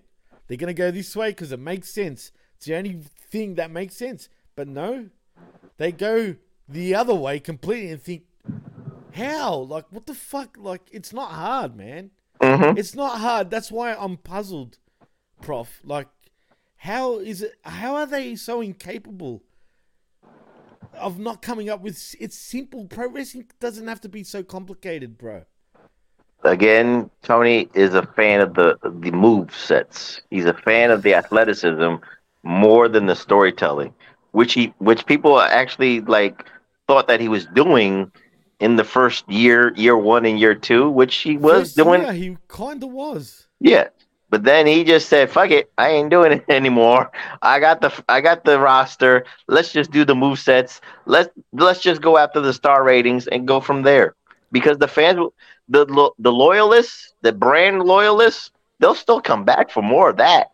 What am I doing? Oh. What am I doing? I'm not trying to get new fans. I got my brand loyalists. Yeah, I just gotta make them happy. And that's another issue. They're not trying to get new fans, and it drives me nuts, dude. And you know why can't we have? I need my brother again. I don't need, you know, I I don't need Dustin. I need my brother. Remember that shit? That shit brought a tear to my eye. Oh, yeah, I've done a Ric Flair there.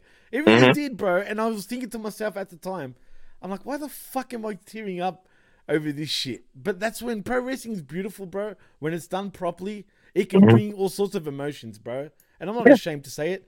That's professional wrestling in a nutshell. That's how it's meant to be done, right? Yeah, it's meant that's to bring that's the art form. That's the art Right. form. But there's different, you know, strokes of the paintbrush. You know what I mean? so if you if you're doing the same paintbrush stroke, it's boring. It's the same thing. You need different artists to tell different stories and b- different perspectives. No pun intended. But it is. But they're not doing that. Mhm. I see what you did there. The only perspective that we care is the professor's perspective, which we're getting right now, which is brilliant.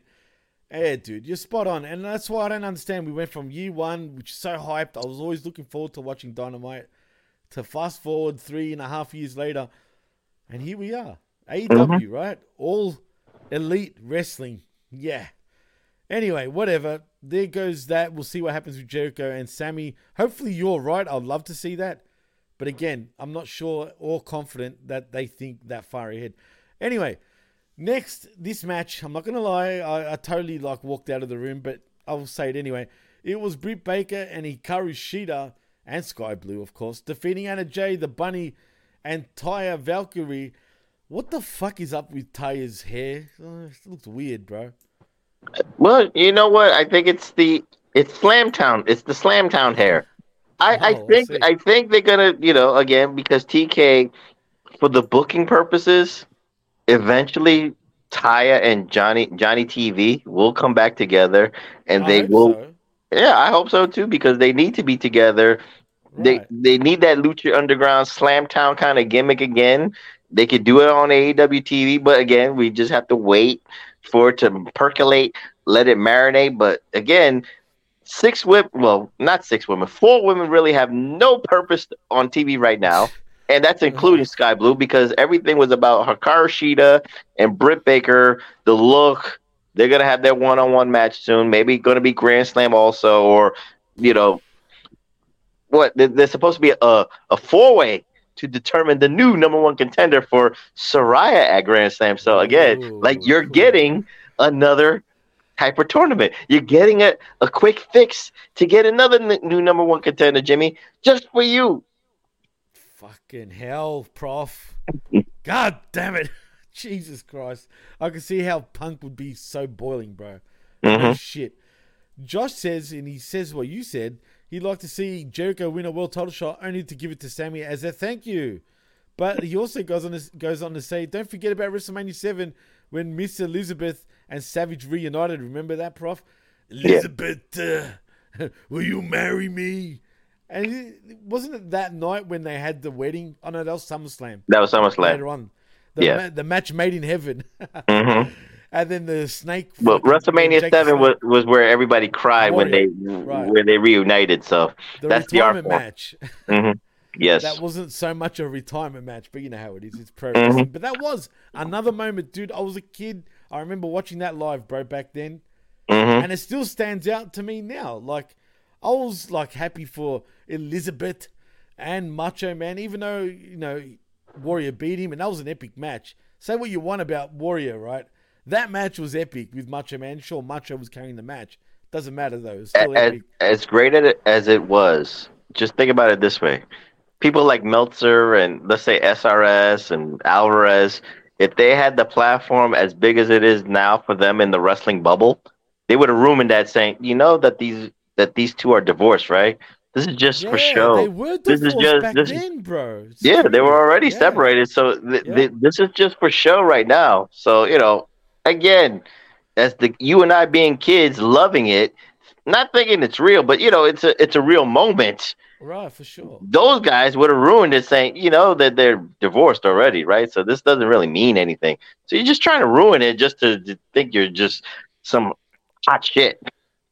Yeah, and let's be honest, man. I think the dirt sheets. And look, man, I've always been, be, you know, into the behind the scenes shit, as I'm sure you have also. Mhm. But but but in fairness, there's levels. You, There's levels. exactly. There's totally levels, and you and I can move past that and watch wrestling for what it is, right? And not even think about the dirt Mhm. sheets because you know we know how, what it's about and whatnot. But a lot of fans, you know, it can totally ruin it for them. Totally.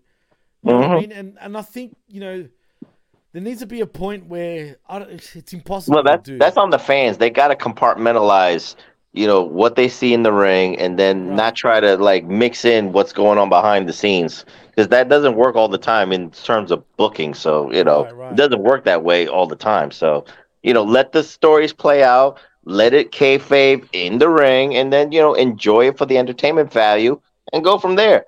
But don't mix in what's going on behind the scenes with the dirt sheets, because then you'll just ruin your enjoyment for Raw, SmackDown, Collision, Dynamite, Rampage, all that stuff. Absolutely agree, man. Elizabeth says the best TV wedding ever. Oh, for sure, the best TV wrestling wedding by far. Because they no- actually got married on that goddamn. That was the only one. Yeah. Almost. There Every other no wedding got ruined. Yeah, every Yeah, other wedding got ruined. Wasn't that the first wedding though in in in uh, professional wrestling history though? At this point. No, the first wedding was Uncle Elmer on Saturday night's main event. Oh yes, I remember that. Fuck, you're right. Mhm. Still, that was so not memorable compared to this one, but still, you're Mhm. right. That's true. Um, also, hey, Jerome Hall is in the house. What up, bro? What up, Jay? What's crackalacking? Thanks for joining us. Um, and also, You got Yeah, the you got the night. Well, you know what time is it over there, Jimmy? On your end, you're in the morning time, right? no, no, no. It's two forty-two p.m. in the afternoon for me. Oh, damn.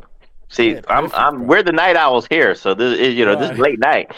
Don't blame me. Blame AEW for this weird time slot, bro. At 11 p.m. Eastern, that it starts Rampage. Well, no, it's 10 p.m. Sorry, but uh, yeah, we'll move on though. We have spoken for a good hour and and 37 minutes.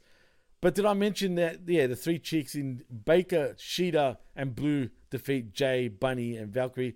What a weird sixum that is. Anyway, next we see Hook saying it feels good to have the FT title back where it belongs in New York.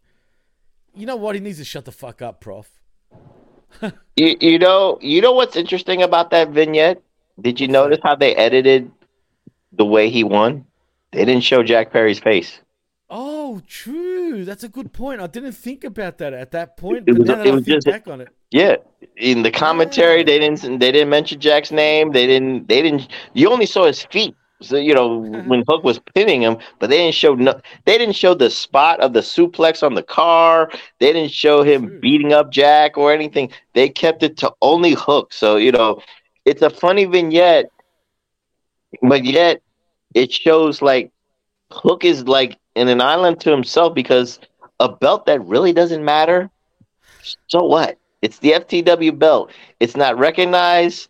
It's just by name recognition alone. And that history, even for an ECW mark like myself, I don't care because that belt was just made as a FU to whoever was the, heavyweight the champion. world t- champion, Right. Fuck the world So- title is what it really stands for. Yeah, it was. So, you know, people are, if people don't remember that history and Tony Khan forgetting that history, it is what it is. But Hook is on an island to himself because who really wants that belt? Nobody. It don't matter. So it's kind of stupid. Hook's got to move on. Hook's got to move on to the TNT title. Hook's got to move on to the international title. Hook's got to move on to the next level because again, if you keep holding him in this little like box, of easy wins, easy five minute wins against like Serpentico type of people, it won't matter for Hook to develop himself into a main event character. He's he had a chance, and TK fucked that up. So And you know what? You just made me realize something, dude. I, I bet you that even though apparently TK was an ECW mark, apparently, Mhm. right? You just brought up something and just reminded me something. I don't think he clearly knows the history of the FTW Championship. If he knew what the, that belt really meant, wouldn't Mhm. he be? Wouldn't Hook, by rights, be sort of you know sticking the bird up to the world champion? Yeah. Technically. yeah, So how the fuck have they not? They've never explained the FTW Championship either. well, Never. Taz Taz kind of Oh, Taz has. Taz, swayed that's the swayed the the history about it. Right. But again, the meaning of the FTW championship just doesn't hold water to like people wanting to fight for it and to compete for it because it's an unrecognizable title. Right, and That's if that all. was smart, no, you're spot on. If that was smart, you know how Punk had his real world championship, right? Mm-hmm.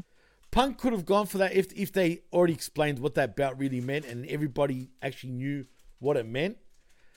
He could have gotten that belt as a big FU to the world champion and even use that in promos on why it's an FU to the world champion. But no, instead, I'm just saying if you wanted to build it up, Mhm. saying, Yeah. Yeah. you could have gone that way. But again, AEW, right? It is what it is. Mhm. Uh, but they didn't. Um, Josh wants to know though, do you think they will fire Jack Perry? Uh, no, we said this at the start of the show, Josh. He's a martyr. He's he's taken one for the team.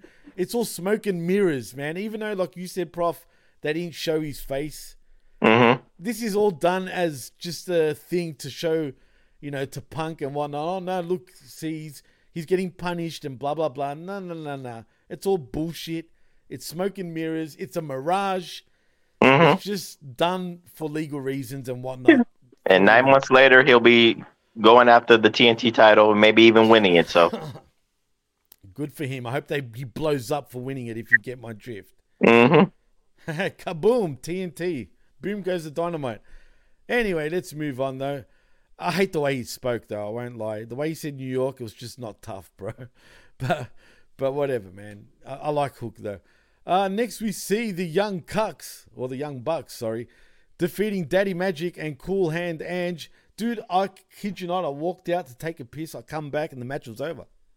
Yeah, th- this is what I'm telling you because this is why Sammy Guevara needs to swerve Jericho for people like them because guess what they're turning into? 2.0 in NXT where they were taking two minute matches and jobbing out to everybody on NXT's level. So, and then Jake Hager, you know, he don't have his hat anymore. He don't feel important. So again, this whole group of people that were in the JAS, I get what Jericho was saying on commentary. You know, they need to spread their wings and, and make it on their own. I get that. But yet, the swerve is right there. Everybody joins the JAS, and then they can get back on TV Then they can get their momentum back because they sorely need it. Again, you got a tag team. purpose. Yeah, it gives them purpose. It gives them storylines. And again, you got collision, so you can use Cool Hand Luke and uh, Da- Daddy Magic and all that stuff. Wow, man, it's so true, dude. Why do I have the feeling if we don't go the Sammy Guevara way, Mm-hmm. can you see the inner circle becoming a thing again? If you pay attention, Guevara's wearing wearing that, you know, the vest, right? But Yeah. it's the inner circle one, not the JAS one. I haven't really noticed that. I didn't. I thought it was the pay, JS pay one. notice to that. No, it's the inner circle one, which makes me think. He's going to create his own inner circle of people that he will entrust, and maybe like that. Yeah. Maybe Jake is one of well, Jake would be obvious. The other people are a little bit questionable because, you know, it was, you know, LA well, I keep calling him LAX. It was proud and powerful and Jake and Sammy and Jericho. But again, we could talk about, you know, Santana's uh, promo because he don't care about Santana. You mean Mike Santana? Well, yeah, or Mike. Well, it shouldn't be Mike. It should be Miguel, but that's just me. Right. But, you know, but you know, he, he he don't like Ortiz for nothing. So you know that that just doesn't that uh, that already washed away everything he said. Washed away any kind of inner circle reunion. So he wants to do things on his own. But Wow. you get where I'm going with. He can create his own inner circle, which will probably include his wife, which could probably include Jake, and can, can include Cool Hand Luke and uh, Daddy Magic. cool hand Luke. well, speaking of Mike Santana, but it should be Miguel. I know. I guess Miguel would translate from Spanish to English. Michael, right? Mhm. Something along those lines. It's just That wo- makes it's just more better. It just rolls off the tongue better. It does. Not only does it sound better, but it sounds tougher and meaner. But how about we just cut the first name and just keep him as Santana for crying out loud? I go with that too. Yeah. It's not hard, man. It was cool. Don't fucking change something that didn't need to be changed. But anyway, uh, Mike Santana has learned that you can't count on anybody to have the same passion that you do. He has to take the road alone and bet on himself. He's not here to just be another guy. He's here to be the guy, and he's going to piss off a lot of people in the process. Yeah, you're going to piss us off because it's all talk, like you said, Prof. It'll be all talk. It'll be all bullshit, and we go nowhere with good old Mike Santana. You, you know what? Again, this is the problem. Like, I'm not gonna say this is a problem. It's just like more of people. If you're very hardcore, right? You know where Mike Santana was because Right. in in the New York area, in the in the tri-state area here, he did a lot of shit solo For sure. man. uh, for House of Glory. So I think he was a former House of Glory champion, or he was he was competing for it. So if you saw his matches there, you could see the potential. So if that potential can sprinkle on Dynamite and Collision and, and Rampage and stuff like that, then you're going to get the best of Mike Santana. But we, I don't know if Tony Khan will bring that out yet, or if people will accept it because people on TV only have seen Santana and Ortiz. Santana and Ortiz for the last what was it, five years, give or take. Easy, so- maybe a little more, even, dude. Maybe Yeah. Six. But that's what you've seen on TV. You haven't seen Santana in a solo spot. But if you're a hardcore fan, you know what he was doing in House of Glory. So TK is gambling on this. And and I said this Santana and Ortiz, if it was about the money and TV time, they needed to mend mend their fences and make up because they they could already be number one contenders to the AEW tag team titles in an instant, in a flash. Everybody would accept it, and they they should have been tag team champions. But again, time has passed on that, and I don't know if they can mend their fences and they can just you know again, it's like Punk. Let's think about the money. Let's think about business. If I don't want to, this is the same thing. This is the same problem. If Santana and Ortiz don't want to work with each other for the common goal of making money and being the best tag team, we got a problem. It's a huge problem. As a matter of fact, um, first of all, you can't just go like you said from this tag team, and then, unless you're a hardcore fan and you know Mike Santana's history and when he was a singles guy in Hog, you don't know, right? So why couldn't they at least build now that he's back? They could have had him as a tag team still. Give us something, right? Where you're building towards the split and whatnot, where you're building towards Mike Santana being a serious singles competitor, right? And he's got this, he's got the look. He can talk. Or goddamn, just betray Ortiz, beat the shit out of him, and had just had that throwaway match on Dynamite. It's fucking simple, bro. It's simple. I mean, TK loves parodies. Do the barbershop window thing again, bro. Fuck it. You know what I mean? Why not? Oh yeah, I mean, do something, bro. Do something. But as far as Ortiz and Santana's relationship goes, I'm actually friends with uh, Ortiz on Facebook, right, his actual account. I won't lie, man. Going by his actual account, he posts a lot of pictures of himself with Santana, dude, and he's just doing a lot of reflecting. Now that makes me think if they're not cool still, it's clearly on Santana's side, bro, and not Yeah. really on Ortiz's side. Maybe Santana, you know, wants to solve. You know, everybody, you know, when you get into the wrestling business, as I've heard, you're not dreaming to be the tag team champion. You're dreaming to being the heavyweight champion, Wow. to being the guy or the girl, and to be in the main event slot. But you only think about yourself in the slow, solos, in the solo slot. So if he has that delusions of grandeur, good for him. You know, he his shit don't stink. He's confident in his own abilities. cool, but do it the right way. And, and, and like you and I just said, betray Ortiz, beat the shit out of him, get that match, get that throwaway. Well, actually, it's not a throwaway match. It's a good feud to have them, you know, fight each other, build, build, build it towards full gear or something like that. And, and you know, that's TV time right there. Right. But again, we'll see where it goes because I think this this is a good example of Santana. Collision is a good spot for him to be on, Perfect. Just to Perfect. just to develop his singles role. And if you're going to keep him separated, that's another way to go. Have him, you know, Santana there. Have Ortiz if you can do anything with Ortiz as a singles guy, which I fear Mhm. for because he's just too small. But then again, it is AEW. If you're small, you're a star. Yeah. Uh, which is weird. Uh, Jerome Hall says money talks. Yeah, it does, but also bullshit walks, Jerome. So it is what it is. And Josh says that the professor always dropping knowledge. Didn't know about Santana in House of Glory. That's why he's the professor, Josh, as you know. Literally. I remember the first time you, or not the first time, there was a few of our listeners that didn't actually know who you were. Weird enough. and, you know, they were saying, oh, the professor, huh? And then by the end of the show, bro, on the last Uncage, they were saying, oh, now I understand why, you know, he's called the professor. And then everyone loved you, bro. And I'm like, Mhm. well, there you go. Believe me, you don't call yourself the professor for nothing. It's not a catchphrase; it's a lifestyle. I'm glorious for a reason. I love it, bro. You're the one of the best, man. No doubt about it, bro. Um, so yeah, next we're on the main event, man. And um, I'm not gonna lie, I was kind of I know Jeff Hardy can't really bring anything, but nevertheless, Samoa Joe defeats Jeff This, Hardy. this, this is a great example of what you said. It looks good on paper, but the reality just sets in because, again, for the storyline, yes, Samoa Joe has to win. Samoa Joe looks like he's going to win this tournament.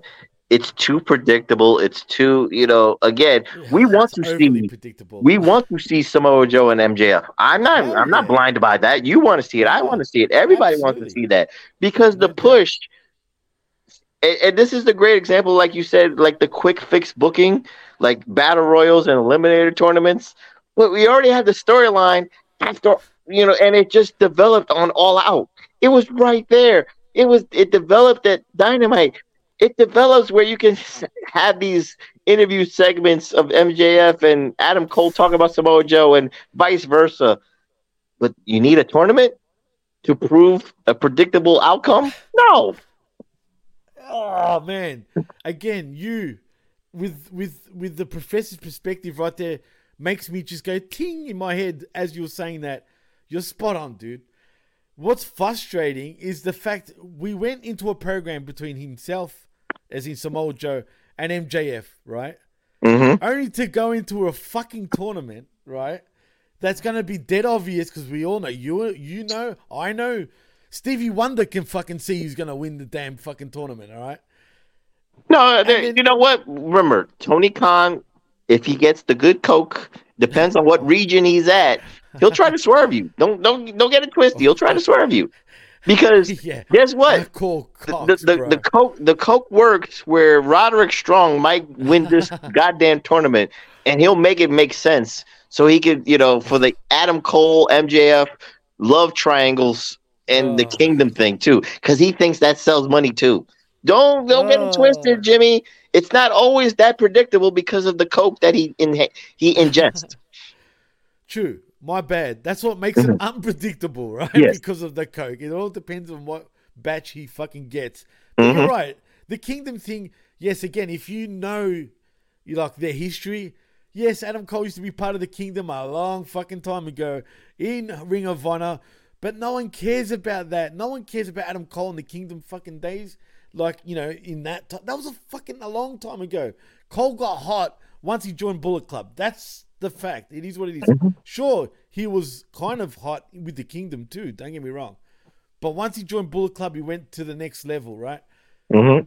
I don't want to see Cole in the kingdom anymore. I don't care to see Cole in the kingdom. And Roddy Strong, am I supposed to take him seriously or am I supposed to laugh? You're supposed to laugh because of the neck brace. But okay, but so how did we get to a comedy? Like, how did this become comedy, bro? Well, Really? Roddy, Roddy made a comedy w- with the neck brace. Roddy made a comedy with the the overacting, and then again, you're right with the kingdom because I don't care about the kingdom either. I used to, but again, that was 10 years ago with ROH. And again, who are you booking this for? One guy who's very happy about it is Tony Khan because he remembers it. He grew up with it.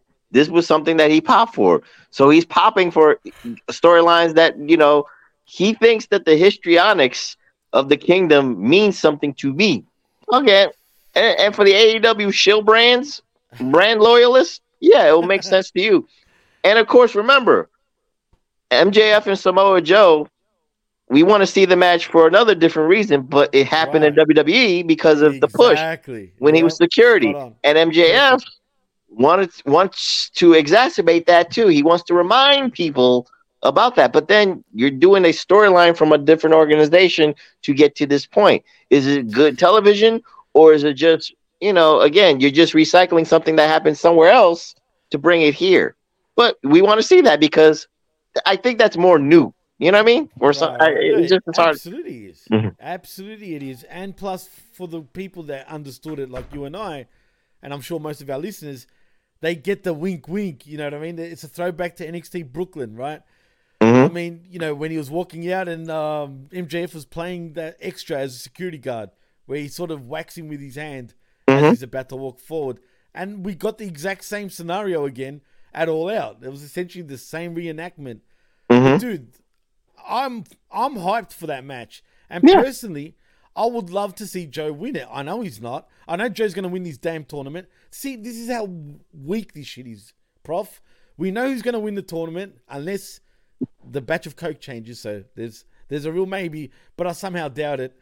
And and then after that, we know who's going to win that match. It's not going to be Joe, and that's what sucks. How do you make something so fucking predictable and think this is television? What they should have done if they're going to go this way, never have that interaction with MJF yet. Right. Just don't. Don't make it look so damn obvious, man. hmm Maybe. instead- well, you know what? Maybe because of the punk situation, they had to pivot very fast. I So- understand that. So to do that, so again, it's it's the only business that you can do, and Samoa Joe is doing what's best for business.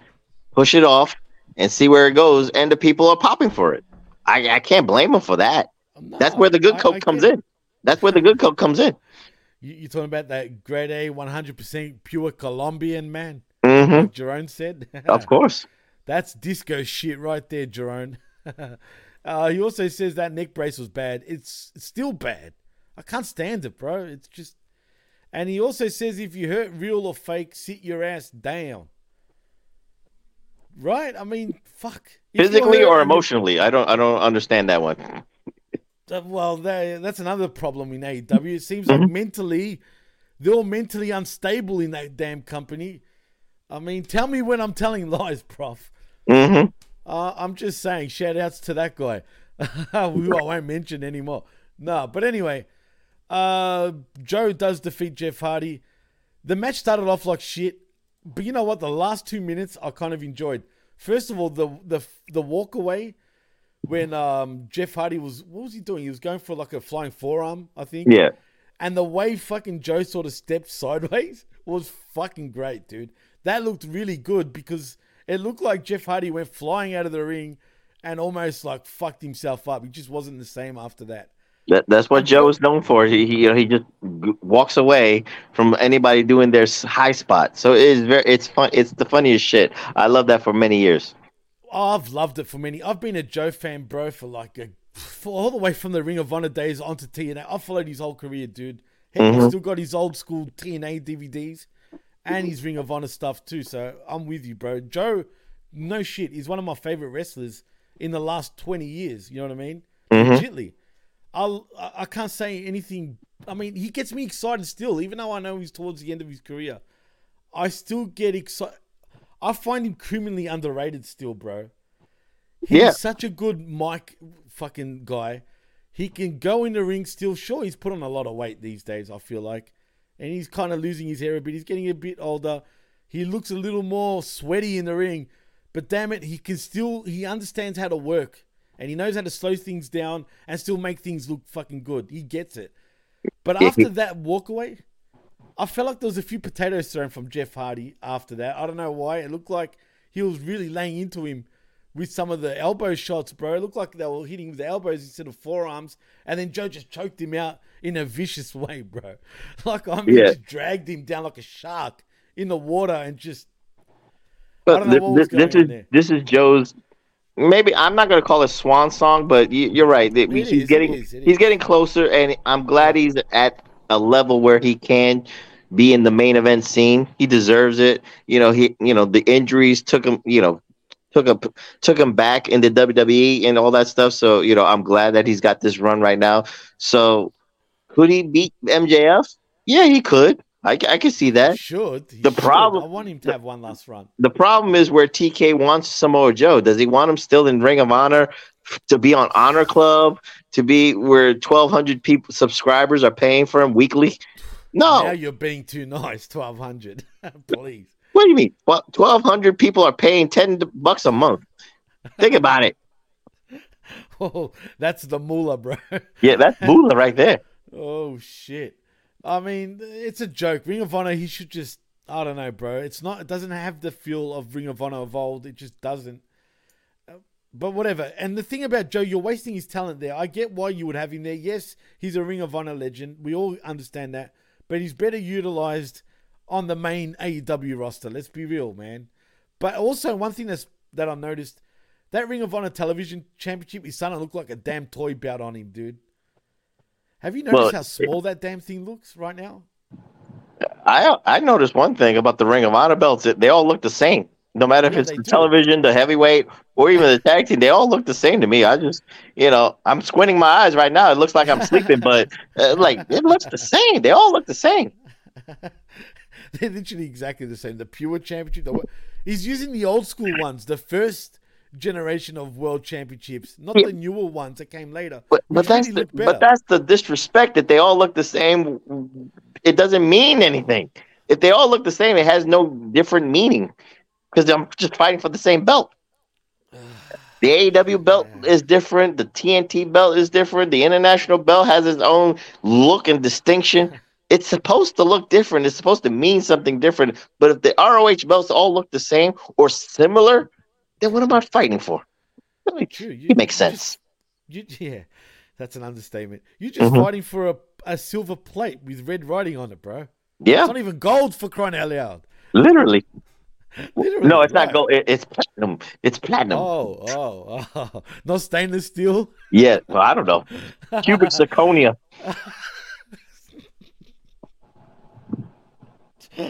oh, fuck, that make me laugh. That's even cheaper, bro. I mean, seriously, now we're going cheap TK for crying out, for crying out loud. Um, Josh says you could have had a triple threat for number one contender for world title, Strong versus Cole versus Joe, or Liz, like she said, Adam Cole on the pole match. That has a good ring to it. That's a possibility, Liz. Honestly, not because we're on channelattitude.com and you know the the Russo brand. You know, I'm Mhm. just saying not because of that, because he's the king of uh, on a pole match. But right at this point, it could be dildo in Adam Cole match. You know what I mean? For you know, neck braces. I mean, this is weird, bro. But uh Jerome says, "Fuck, fuck the belt. Put me in a good angle." Right, and that's potentially a great angle. Where it goes, which is obvious where it's going, we'll see. But like the Mhm. professor said, it all depends on that cocker, baby. It all depends. But in saying that, Prof, you know what, man, we should take it home. We went over two hours. I think this was a great episode, just quietly. The listeners and viewers are still tuned in. Thank you to everyone that's in the chat, by the way. You guys are always great. You got to thank them. They're drinking coffee right now. They're trying to stay up. Not- uh, hopefully, we we kept them up. This was this is better than coffee. So you know, for the night owls on on this side, Jimmy, you're it's two in two in the afternoon, man. You're up. The sun is out. We're we're we're the ones that want to go to sleep right now. So for those for those uh, in the chat, I salute y'all. Absolutely, man. They always turn up, bro. Doesn't matter what time. Every time I think there's no one going to be in, I'm telling you, because we're late, they still turn up. So, man, you guys and girls, I appreciate you all, all of yous, man. I really do. Yous are all great, and I can't thank yous enough. So, Prof, in saying that, if you had to give an A or an F grading, I don't even think we should give a grading because you really can't with Rampage, right? Hmm. I mean, Yeah, well, you, I could give it an incomplete because you know I just want to see where it goes. incomplete. I like it. I'll, Yeah. follow you with that one. Mm-hmm. Definitely incomplete or to be determined. Yeah. shall we say? We'll get back to that. That's it. Exactly. Spot on. But tell them where they can find you, brother. You can find me on the Xer at PWSOPROF, that's PWSOPROF, and you can find me on the How Many Media Group at Podbean and the PWC at Podbean.com, where I host the most nostalgic podcast out there, the PWR, the Pro Wrestling Reflection with myself and the Tommy Wonder. And dropping this weekend, we're gonna do a we're going episodic. We're gonna talk about an old school Monday Nitro from September of 1995 like the Oh, third sweet. episode of Nitro. So check that out. That was a pretty bad nitro, bro. If memory serves me right, you know what I mean. Those '95 ones were uh, they were pretty bad. But man, if anyone hasn't checked out the Pro Wrestling Reflection or the Spotlight, do yourselves a favor and check it out because, like I've said to you, week in week out, your shows with Tommy Wonder have been fire lately, bro. Everyone is Appreciate- enjoying the shows. I, I kid you not, I'm not saying that because you know you're a friend of mine. I truly mean that, bro. Like I, really appreciate it. Thank you very much. Enjoying the shows. Mhm. Keep doing your thing, man, because they're really fucking popping right now. And But- thank and I heard Chris Ambs gave me a shout out, so I'm giving you a shout out, Chris. So thank you for you know when you're driving the truck and listening to the PWR. I'm glad I entertain you too. So you know, the skirmish entertains me, and I, and I entertain Chris. So yeah, and I entertain Jimmy too. So we have to entertain each other. Absolutely, absolutely. Nothing but the best here at the PWC Network and at HMG and channelattitude.com and of course the PW Hustle where we all join forces. But if you want to follow me on the X, I've still got to get used to that, Prof. You can at DJ Mass Effects right above there, I believe. I don't know. Yeah. it's the other way around. Your right But- hand did it. Your right hand did it when you one? pointed. Yep. Mm-hmm. Oh, good. So it's the right way. Anyway, you can at DJ Mass Effects, and also you can follow us at the PWC Network. Please like and subscribe to channelattitude.com, where for five bucks you get the best talk in all of pro wrestling. I don't even need exactly five bucks. Not join the Dark Order, but five bucks. You get the best talk literally in all of wrestling. You got Ben Amin, Stevie Richards, Al Snow, Vince Russo, Stevie Ray. I mean, there's there's a lot more, and I'm missing. I mean, Big Ray Hernandez, and even uh, April Hunter. I mean, the list goes on and on and on. Big. There's also Vito as well. I mean, there's everybody at channelattitude.com. There's something for everyone. Also, HaminMediaGroup.popping.com, where you get all our affiliate shows, including The Reflection and the PWCNetwork.popping.com. where you can find all our shows also. And in saying that, I think it's a wrap, Prof. I am Jimmy T. That is the Professor Chabela Vera Cruz. And you've been listening and watching the HMG Rampage Uncaged show right here on channelattitude.com. And we're out. Peace. Yeah, too sweet indeed.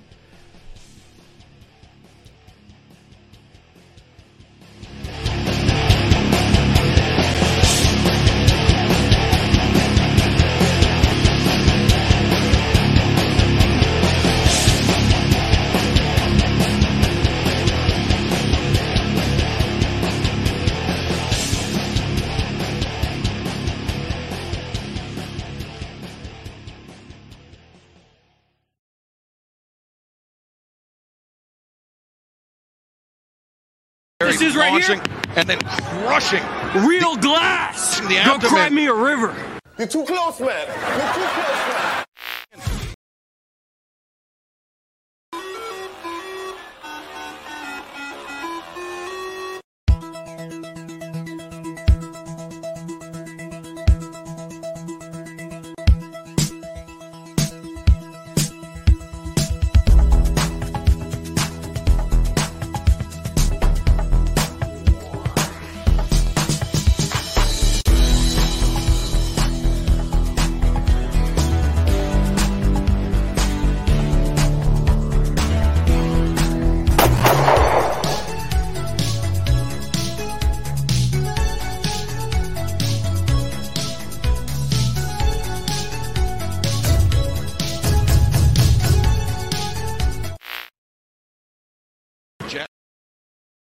Jack You know Perry this is right here? and then crushing real glass. Girl, I refuse. You just have confused with some other guy. Bridges go burn. Now it's your turn to cry. Write me a river.